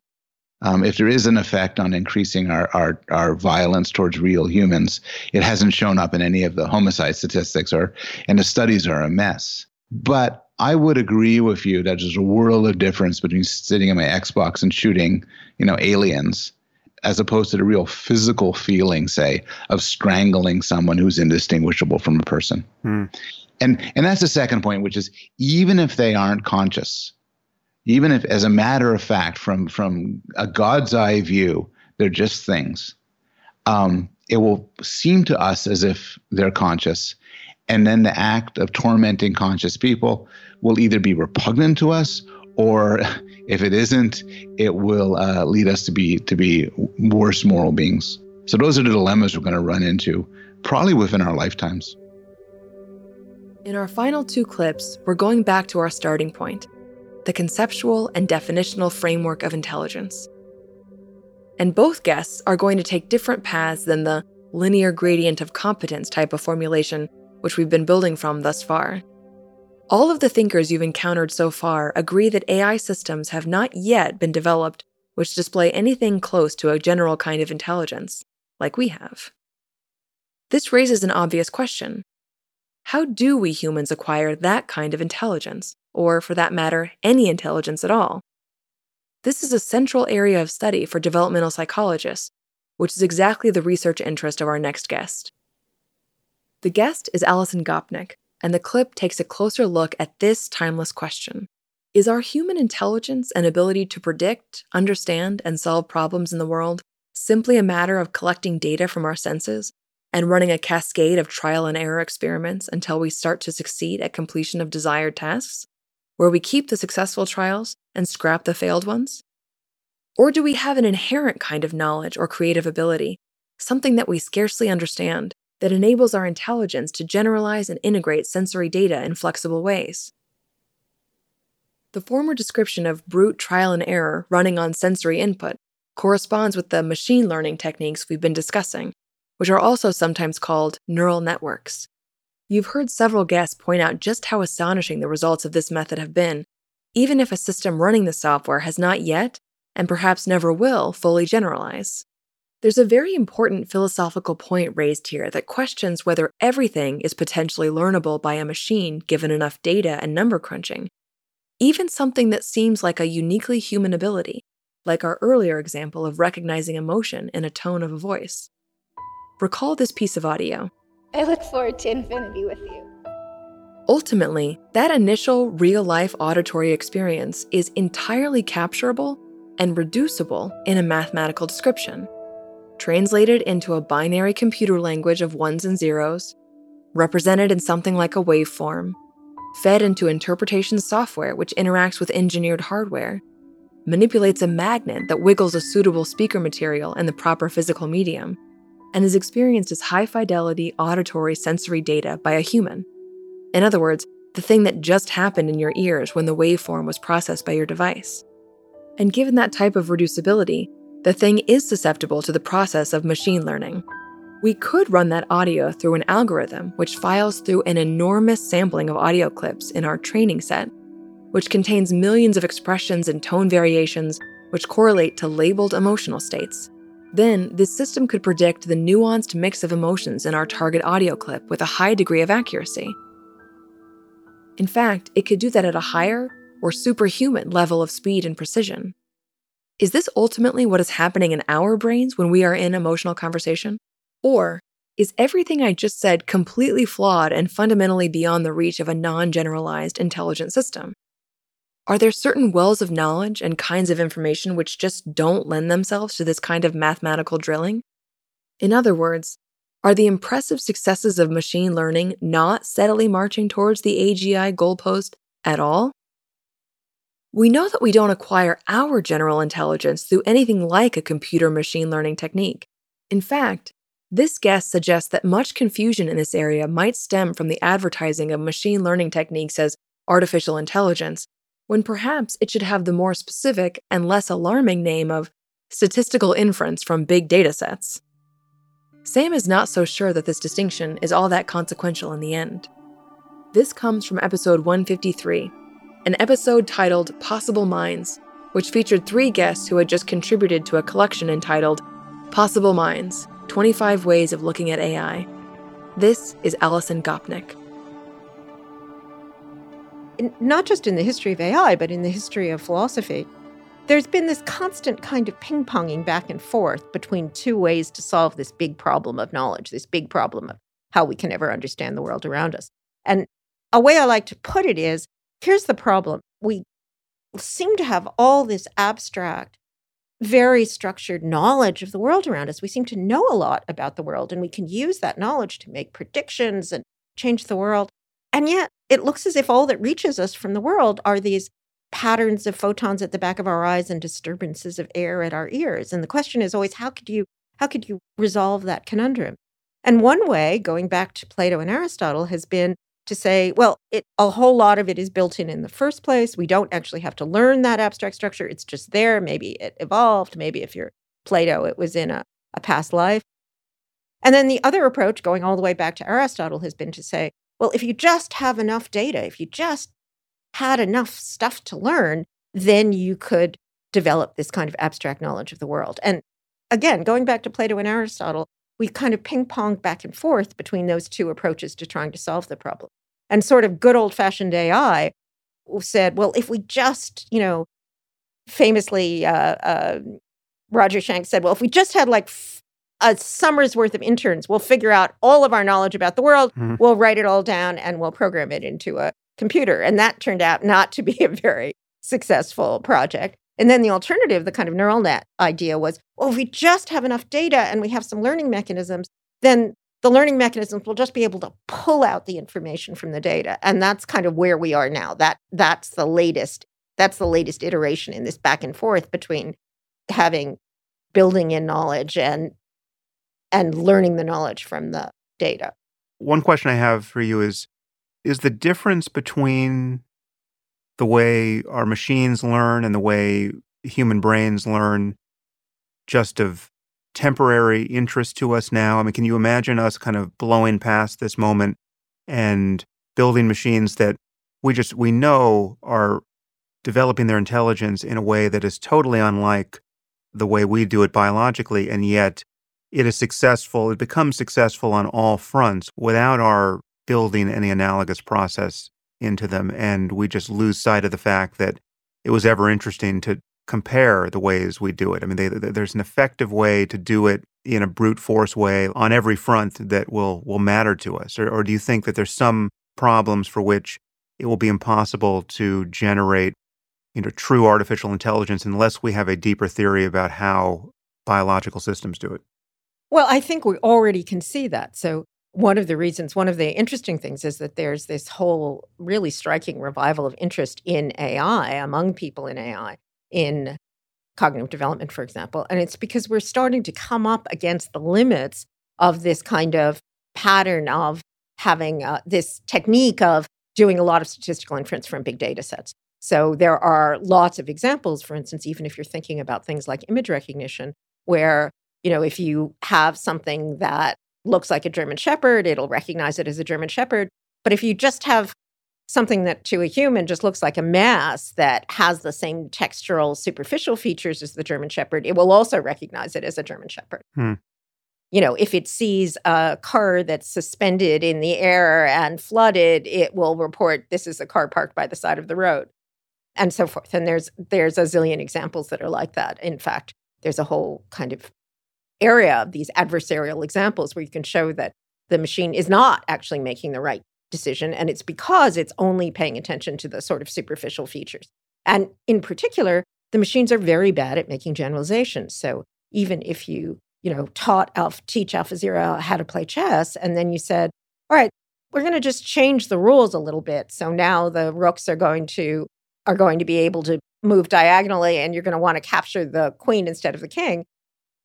That kind of difference, which for a human who had learned chess would be really easy to adjust to, for uh, the more more recent AI systems, leads to this problem they call catastrophic forgetting, which is having to relearn everything all over again when you get right. a new data set. So, in principle, of course, you know, there's no in principle reason why we couldn't have an intelligence that operated completely differently from the way that that, say, human children learn. But human children are a demonstration case of the capacities of an intelligence, presumably in some sense a computational intelligence, because that's the best way we have of understanding how human brains work.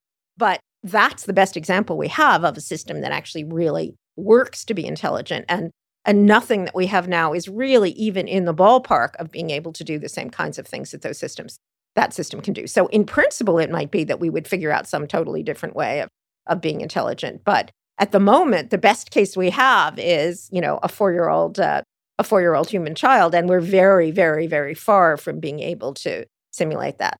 You know, I think part of it is if if people had just labeled the new techniques by saying statistical inference from large data sets instead of calling it artificial intelligence, I think we would be having a very different kind of conversation, even though statistical inference from large data sets turns out to be a, an incredibly powerful tool, more powerful than we might have thought. Which should remind people how alarmingly powerful it is in narrow cases. When you extrapolate that kind of process to anything else we could conceivably care about, you know, the, the recognition of emotion in a human face and voice, say. Now, again, coming at this not in a AGI way where this is, you know, we've cracked the code of, you know, what intelligence is on some level and, and built it from the bottom up, but in, in a piecemeal way where we take the you know the hundred most interesting cognitive problems and find brute force methods to crack them it's amazing to consider how quickly a solution can appear. And once it does and this is the point I've always made about so-called human level intelligence for any ability that we actually do find a an AI solution even a narrow one in the case of you know chess or arithmetic once that solution is found, you're never talking about human level intelligence. It's always superhuman. So the moment we get anything like a system that can behave or learn like a, a four year old child, it won't be at, at, human level even for a second because you're, you're not going to, you'd have to degrade all of its other abilities that you could cobble together to support it. You wouldn't make it worse than your iPhone as a calculator, right? So it's already going to be superhuman. Yeah. But I mean, you know, I think there's a there's a there's a question though about exactly what different kinds of problems require and how you solve those problems. And I think an idea that is is pretty clearly there in computer science and neuroscience is that there's trade-offs between different kinds of properties of a solution that aren't just because we happen to be biological humans, but are built into the very nature of trying to solve the problem.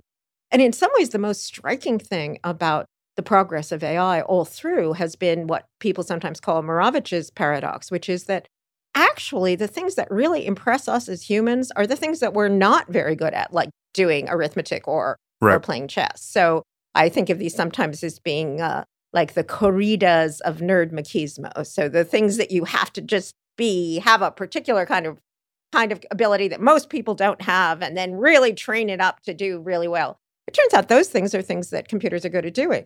On the other hand, if you the uh, an example I give is my grandson who's three play something that we call Addy chess. His name is Atticus. So how do you play Addy chess? Well, what the way you play Addy chess is you take all the pieces off the board and then you throw them in the wastebasket. And then you pick them up out of the wastebasket and you put them more or less in the same places they were in before. And then you take them all off and throw them in the wastebasket again. And it turns out that Addy chess is actually a lot harder than Grandmaster chess because right. Addy chess means actually manipulating objects in the real physical world so that you have to figure wherever it is that that piece lands in the wastebasket, whatever orientation it is, I can t- pick it up and perform the motor actions that are necessary to get it on the board. And that turns out to be incredibly difficult. If you, you know, go and see any robotics lab, they have to put big walls around the robots to keep them from destroying each other, even trying to do incredibly simple tasks like picking up objects off of a tray. And there's another thing about Addy chess that makes it really different from what even very, very powerful, powerful artificial intelligence can do, which is, as you as you said, what you can what these new systems can do is you can take what people sometimes call an objective function. You can say to them, look, this is what I want you to do. Given this set of input, I want you to produce this set of output. Given this set of moves, I want you to get the highest score, or I want you to win at this game. And if you specify that, it turns out that these neural net learning mechanisms are actually remarkably good at solving those problems without a lot of additional information, except just here's a million examples of the input and here's a, a million examples of the output. But of course, what human beings are doing all the time is going out and making their own objectives. They're going out and creating new objectives, creating new ideas, creating new goals, goals that are not the goals that anyone has created before, even if they might look kind of silly, like playing Addy chess. Now, we're going to finish by returning to the concerns of value alignment and the control questions, which sent Sam down the worrying path of artificial superintelligence in the first place. But this time, we're going to hear some robust pushback on just how valid this concern might be. Our final guest is one who has appeared on Making Sense three times for fascinating and wide ranging discussions. This is David Deutsch. If the nightmares of superintelligent machines inadvertently trampling us with as little regret as we might have for landing a jumbo jet on an anthill have started to scare you, perhaps David's conception of intelligence will ease your mind, at least a bit. David views intelligence in such a way that a true ASI system hasn't even been conceived of, let alone built. He would contend that the kind of general intelligence that humans display relies on creativity and conjecture, which draw from a mysterious source that a machine could not access until we have an explanation for it. That is to say, that any AI that we build will always be beholden to our morality and could not escape it and become more than a tool. This, of course, does not allow us to dodge the kinds of societal and political upheaval which narrow AI and machine learning techniques might unleash. But it at least provides a perspective which might counter fears that the AI technical existential threat is a matter of fact. David's ideas are deeply developed and quite intricate. A full listen of this episode is highly recommended. But even for this clip, you'll need to appreciate a concept of what he calls a universal explainer which describes a system that has the ability to create explanations, which are prerequisites for any kind of self recursive improvement. He ultimately grounds this ability to create universal explanations in a system's hardware rather than its software, and puts us humans in a position that is, in the relevant ways, part of the highest level and unconquerable in the ways that thinkers like Sam and Bostrom worry about. This is not to say that there is no danger as we develop these kinds of hardware systems, but it's of a more familiar nature than the AI fears of alien, superintelligent, godlike entities.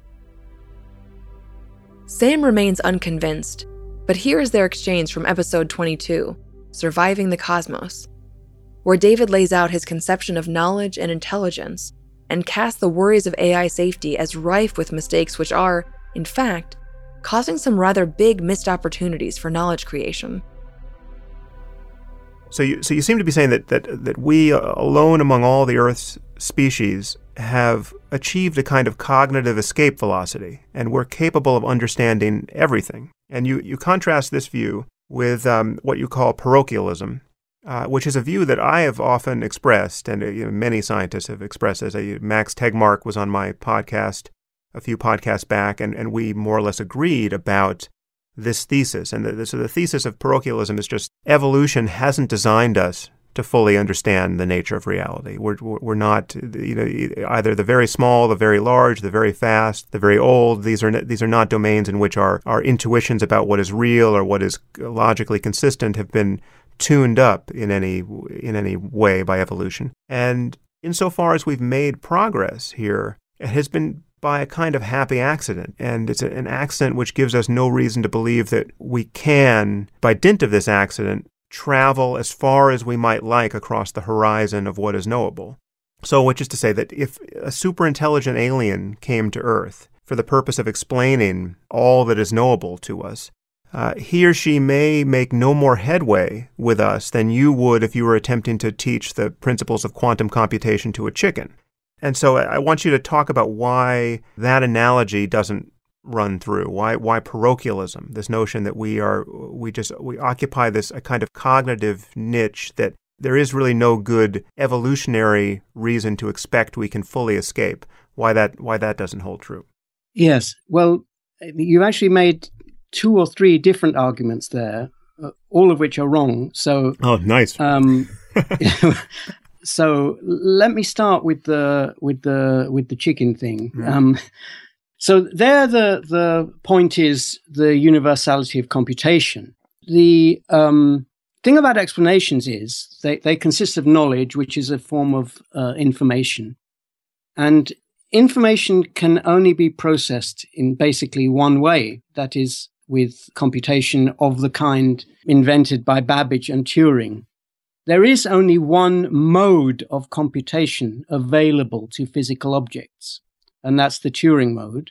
And uh, we already know that the computers we have, like the ones through which we're having this conversation, are universal in the sense that given the right program, they can perform any transformation uh, of information whatsoever, mm. including knowledge creation, if we only knew how to program that. Now, there's a there are two important caveats to that. There are two things that can limit that. One is lack of memory, lack of computer memory, lack of information storage capacity, and the other is lack of speed or lack of time. Mm. So, uh, apart from that, the computers we have, the brains that we have, any computers that will ever be built in the future or can ever be built anywhere in the universe has the same repertoire. That's the uh, principle of the universality of computation. Right. That means that the reason why I can't persuade a chicken has to be either that its uh, neurons are too slow, which uh, I don't think is right. They don't differ very much from ours. Mm. Or it doesn't have enough memory, which it certainly doesn't. Or it doesn't have the right knowledge. So it doesn't have the uh, knowledge of how to learn language, uh, how to learn what an explanation is, and so on. It's not the and right. It, it's not the right chicken. It uh, it's it's um it's not the right animal. If you had said chimpanzee, then uh, my guess would be that uh, the, the brain of a chimpanzee could contain the knowledge of how to learn language, etc. But there's no way of giving it to giving that knowledge to it short of surgery, so mm. sort of uh, nanosurgery, uh, which would be presumably very immoral to perform. Right. But in principle, it, uh, I, I, think it could be done because we uh, chimpanzee's brain isn't that much smaller than ours, and uh, we have a whole lifetime to fill our memory. So we're not short of memory. Our thinking itself is not limited by available memory.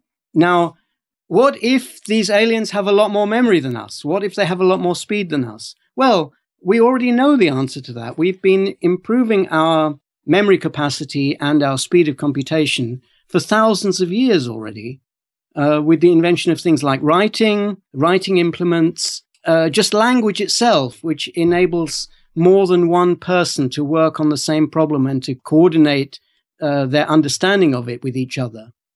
Uh, that also allows an, an increase in speed compared with what an unaided human would be able to do. In the future, uh, currently we use computers, and uh, in the future we, we can use computer implants and so on. So if the knowledge that this alien uh, wanted to impart to us really did involve more than the 100 gigabytes or whatever the capacity of our brain is, uh, if, it, if it involved a, a terabyte, then um, we could easily, easily, I say easily, in, in, in principle, in it's principle. easy. It doesn't violate any laws of physics that uh, we could simply enhance our brains in the same way.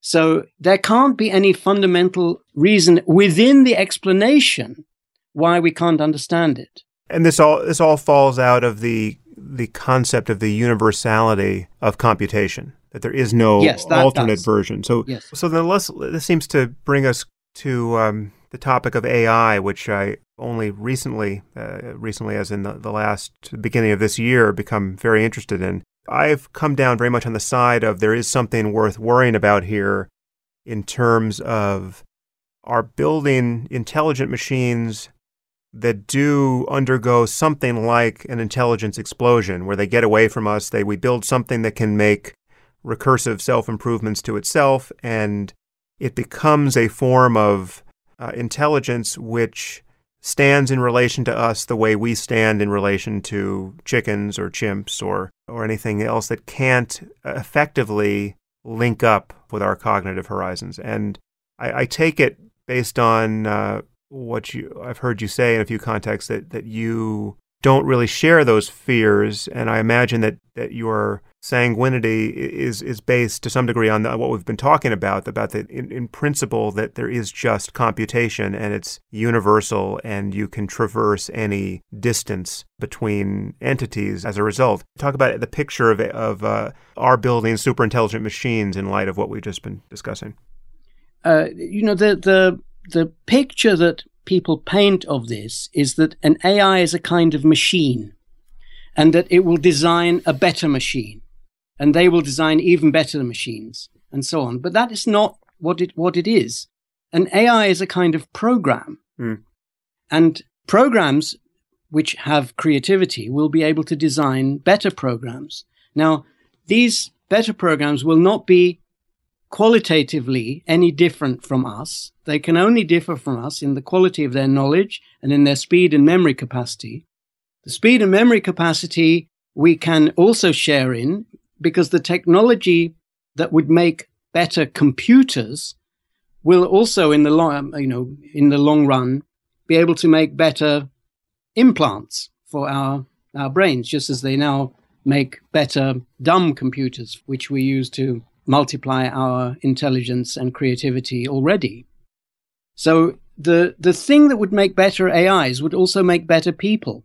By the same token, the AIs are not fundamentally different from people. They are people. They would have culture. Whether they can improve or not will depend on their culture, which will initially be our culture.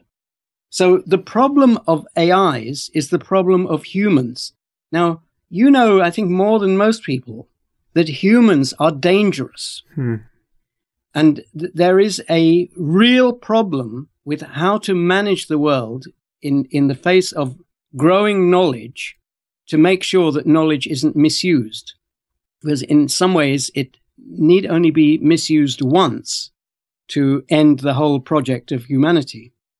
So humans are dangerous. And to that extent, AIs are also dangerous. But the idea that AIs are somehow more dangerous than humans is racist. there's there's no basis for it at all.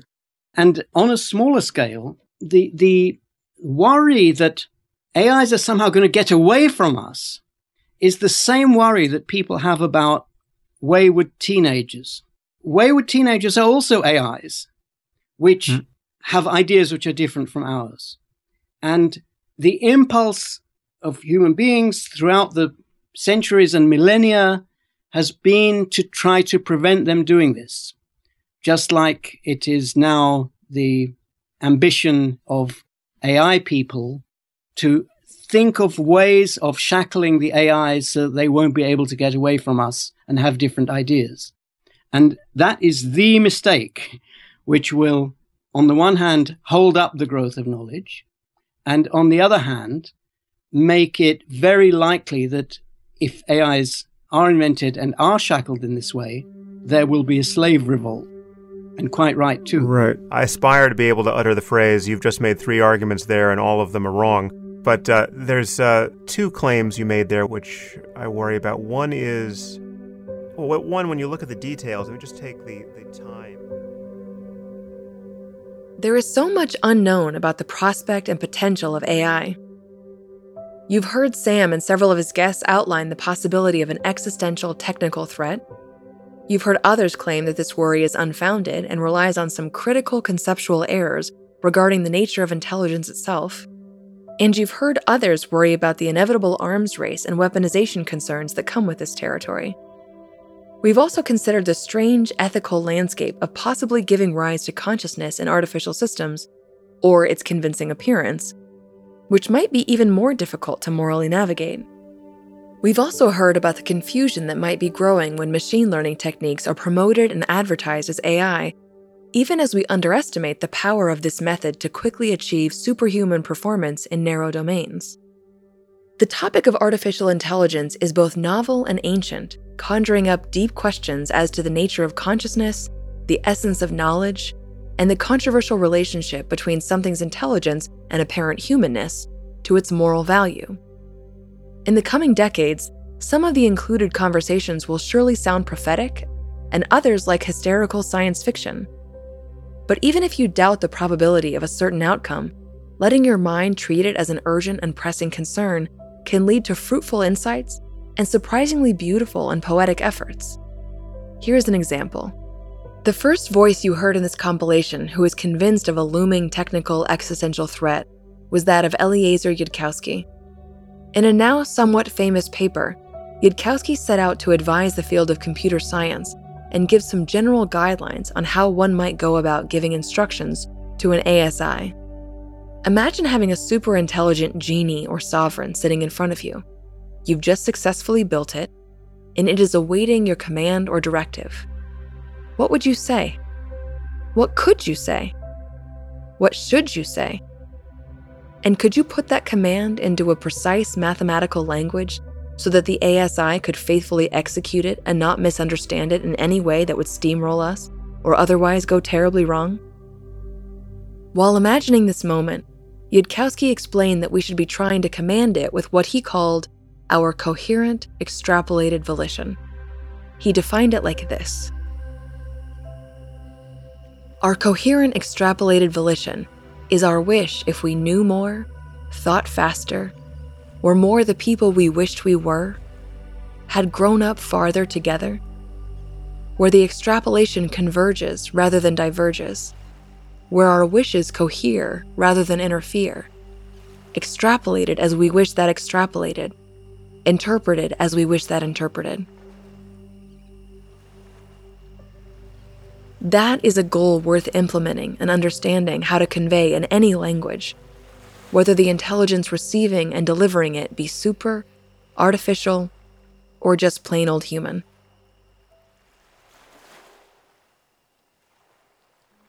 So, as promised, here is suggested reading, listening, and watching on the subject of AI. The episodes of Making Sense featured in this compilation were episodes 116, 94, 53, 280, 56, 153, and 22. The full conversations are well worth hearing to do justice to the nuanced arguments. Nick Bostrom's Superintelligence was probably the most influential book on Sam's thinking in this area. It's a powerful argument in favor of devoting more attention to the possibility of AI as a true existential threat. The aforementioned Life 3.0 by Max Tegmark and The Age of AI by Daniel P. Huttenlocher, Eric Schmidt, and Henry Kissinger, and 25 Ways of Looking at AI, which includes entries from both Stuart Russell and Alison Gopnik, are all fantastic books. Russell also authored an excellent recent book entitled Human Compatible Artificial Intelligence and the Problem of Control. Martin Ford has two books which are highly recommended, entitled Rule of the Robots and Architects of Intelligence. For some counter arguments and other approaches which doubt the inevitability of existentially destructive AI, David Deutsch's Beginning of Infinity takes a different run at intelligence, which is skeptical of a value divergence problem. And Gary Marcus's Rebooting AI makes a case that AGI or ASI are much more difficult achievements than we are led to believe. Justin Smith's recent book, The Internet is Not What You Think It Is, contains a chapter which attempts to throw cold water on the worry around consciousness emerging in artificial systems. That final poetic passage in the closing remarks is from an Eliezer Yudkowsky paper entitled Coherent Extrapolated Volition, which was published by the Machine Intelligence Research Institute in 2004. At the moment, there is so much in the film and television space about AI that I'm sure every listener will have their favorites. Here are just a few of ours. The HBO series Westworld, especially the first season, is excellent viewing and explores many ethical issues about the consciousness of AI, or at least our interaction with AI systems which appear conscious. The show Black Mirror has delved into AI questions in a few well done episodes. Be Right Back from the second season is highly recommended. The original Twilight Zone series has several wonderful episodes about AI, including Uncle Simon, from Agnes with Love, and The Lonely. Ex Machina is a film worth watching that focuses on the challenges of containment. Her is also a terrific film which looks at our emotional relationship to AI and to our devices. Sam delivered a 14 minute TED talk on the subject of AI control, which lays out his argument and features excellent graphic accompaniments. There is plenty from the documentary world concerning AI, AlphaGo is a well done film which chronicles the development of the system which we mentioned several times in this episode. And for a music recommendation? The piece you're listening to right now was composed using software billed as artificially intelligent, developed by Google's Magenta, which further blurs, or perhaps sharpens, the line between human and machine. This episode was edited, compiled, and written by Jay Shapiro, and read by me, Megan Phelps Roper.